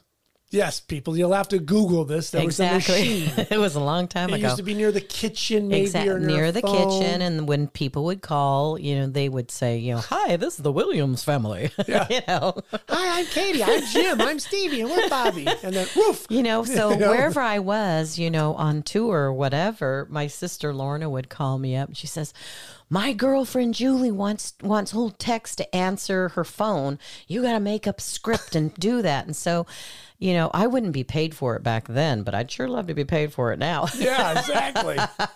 But I would love to create some sort of a answering, you know, character for your personal answering service or whatever, and I can do it. I know I can. It would be way better than, you know, way just better. Standard phone. Way better than standard. That robotic. You know, the Waltons or whatever. "This is John and John Boy," and, you know.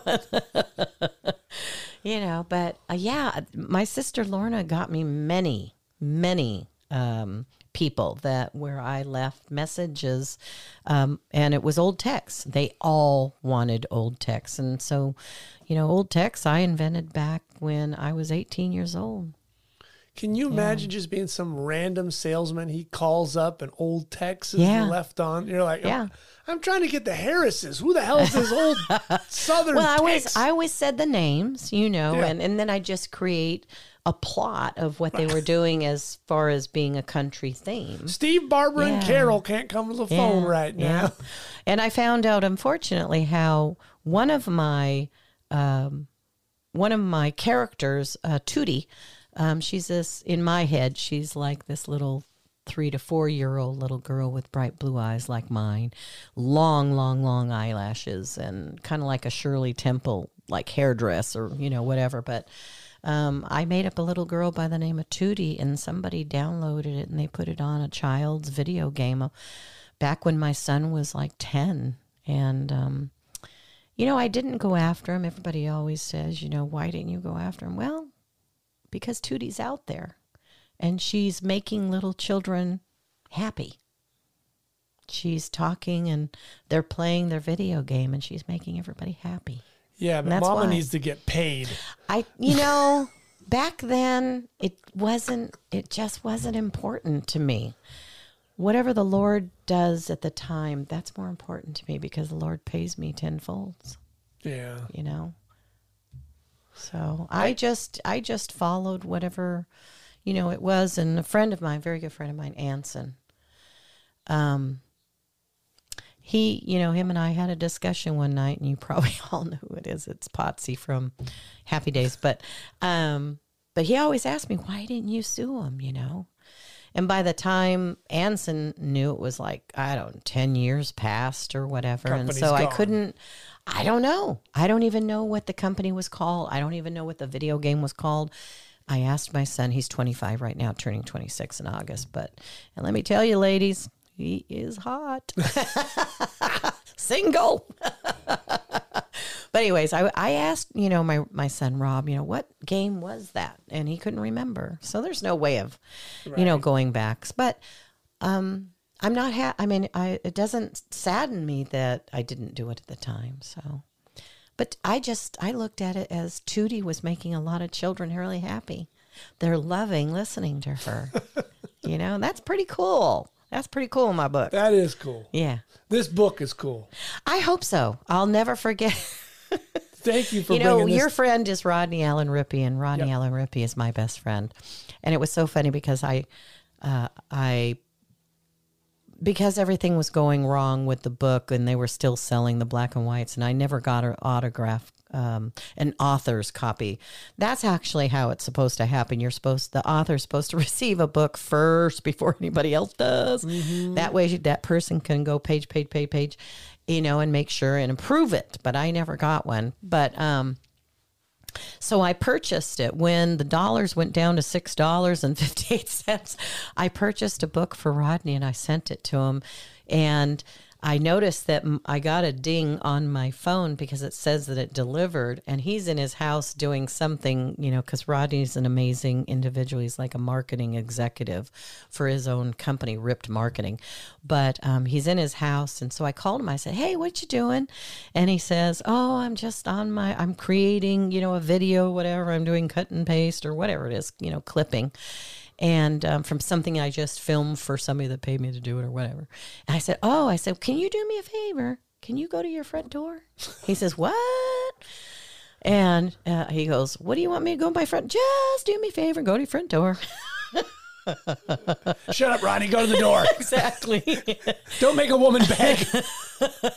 And it was funny because he opens up his door and I said, well, tell me what you see. He says,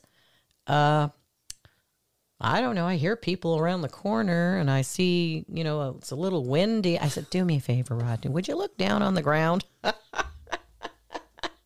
He says, oh, there's a bag down here. An Amazon delivery. Boy, Rodney. And it was funny because he opened it right when I was on the phone. And he was so shocked and impressed at the same time. He's like, oh, my God. And he's trying to teach me about things I don't know about because I don't know about a lot of things. So hashtags, mm-hmm. I'm learning about that. He's like, oh, my gosh. And he's paging through. And there's so many stars in my book. Like I have a lot of celebrities that like Butch Patrick played Eddie Munster and Bill Mumy, who played Will Robinson on Lost in Space. And I'm sure Eddie Munster played Eddie on The Munsters. Right. And then Darby Hinton as Israel Boone on Daniel Boone. And then, just a lot of different stars. Bill Cobbs played... In Enough with Jennifer Lopez and Night at the Museum. Mm-hmm. He played in a lot. And then John Hall. I have a lot of memoirs that they wrote about me and knowing me. And they're in the book. That's cool. So there's really a lot of them. And Rodney's just like, whoa, Tammy, holy cats, you have this person too and this person. And did you know that any person that you talk about, you can put a hashtag with their name, and it'll go straight whenever somebody's, I don't know what ping means, whatever, but he says it'll go straight to your book because I don't know, whatever all that stuff is about, you know, it'll take people straight to my book because I write about them because they were in my book. Like Charlie Daniels, how Charlie Daniels, you know, told everybody to shut up in the country bar that we were in Nashville, so that I could sing. And that's where I sang in front of Willie, and Willie, well, I don't know if this is a hearsay. Michael saw Willie a tear when I was singing Crazy.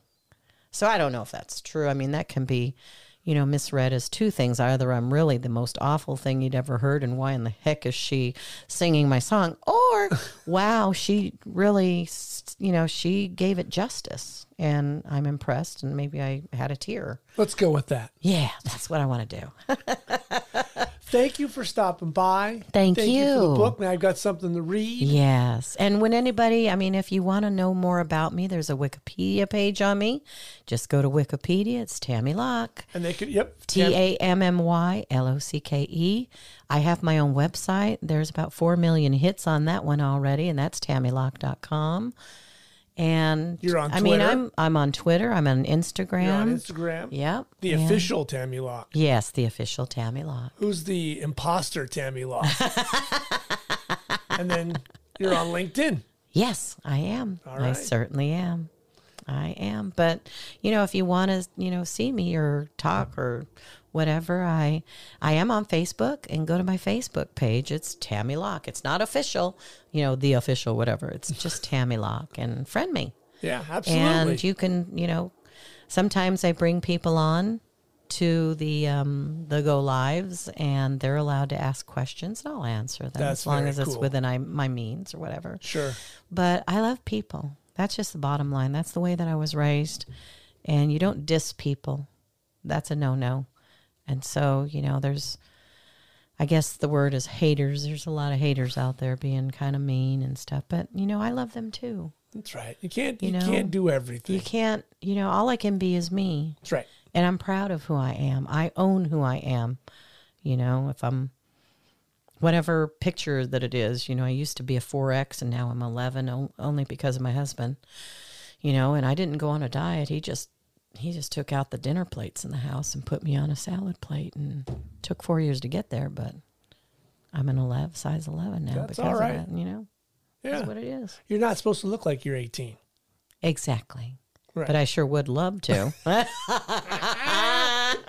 I'm not going to say it, Tom, but he's nodding. One can always try. 18 with that voice? Oh, my God, Tammy. You're making 11. Holy moly, girl. Jesus. Boy, Tom and I being here sweating. It's true. You're a beautiful woman. Thank you. You're a damn good guest, but you're a beautiful woman, Tammy. Thank you. Truly appreciate that, Matt. I can't thank you for coming by. Such pleasure. Staring into those blue eyes and that deep voice. Rodney was the one that actually brought me to Matt's place, and I got to walk. You know, I didn't get to see Rodney because I didn't, you know, like my husband's sitting in here. But yeah, you didn't get to see how the sausage was made. You know, it had to have been a really great interview because it was like 2.5 hours long. You're getting there, sweetheart. And Matt's been pursuing me ever since, and that was years ago. So I'm finally here. And you said when the book is ready. When the book is ready, and it's just been out for a couple of weeks. Delivered, brand new baby. I should take it to Junior. Yes, JR. That poor kid. He's got a story forever. He does. This woman. And remember, shows up everybody. 6 in the morning. Exactly. If you want to see that video, it's on a go live on Facebook. Yes. Filter it by Tammy Locke. The words Tammy Locke, Walmart, and it should go straight to that video, and just enjoy it. Maybe put a comment in if you liked it or whatever, you know. But that was the very first day that the Monroes, my TV series, hit the market. What was the year on that?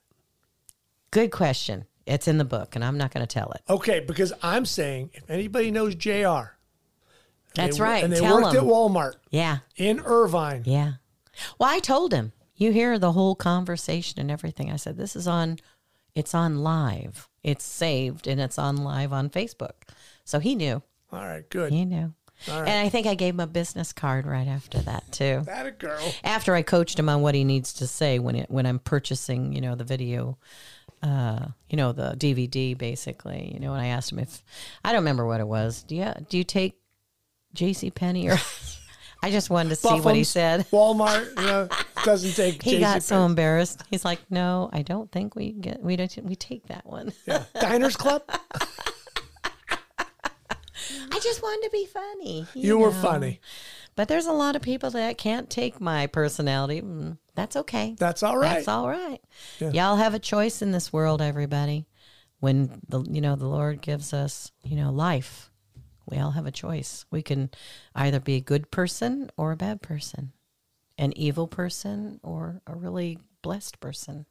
Or you could just be JR at Walmart. That's right. JR at Walmart saying, "Hi, this is JR from Walmart. This is Tammy Locke. She played Amy on the Monroes."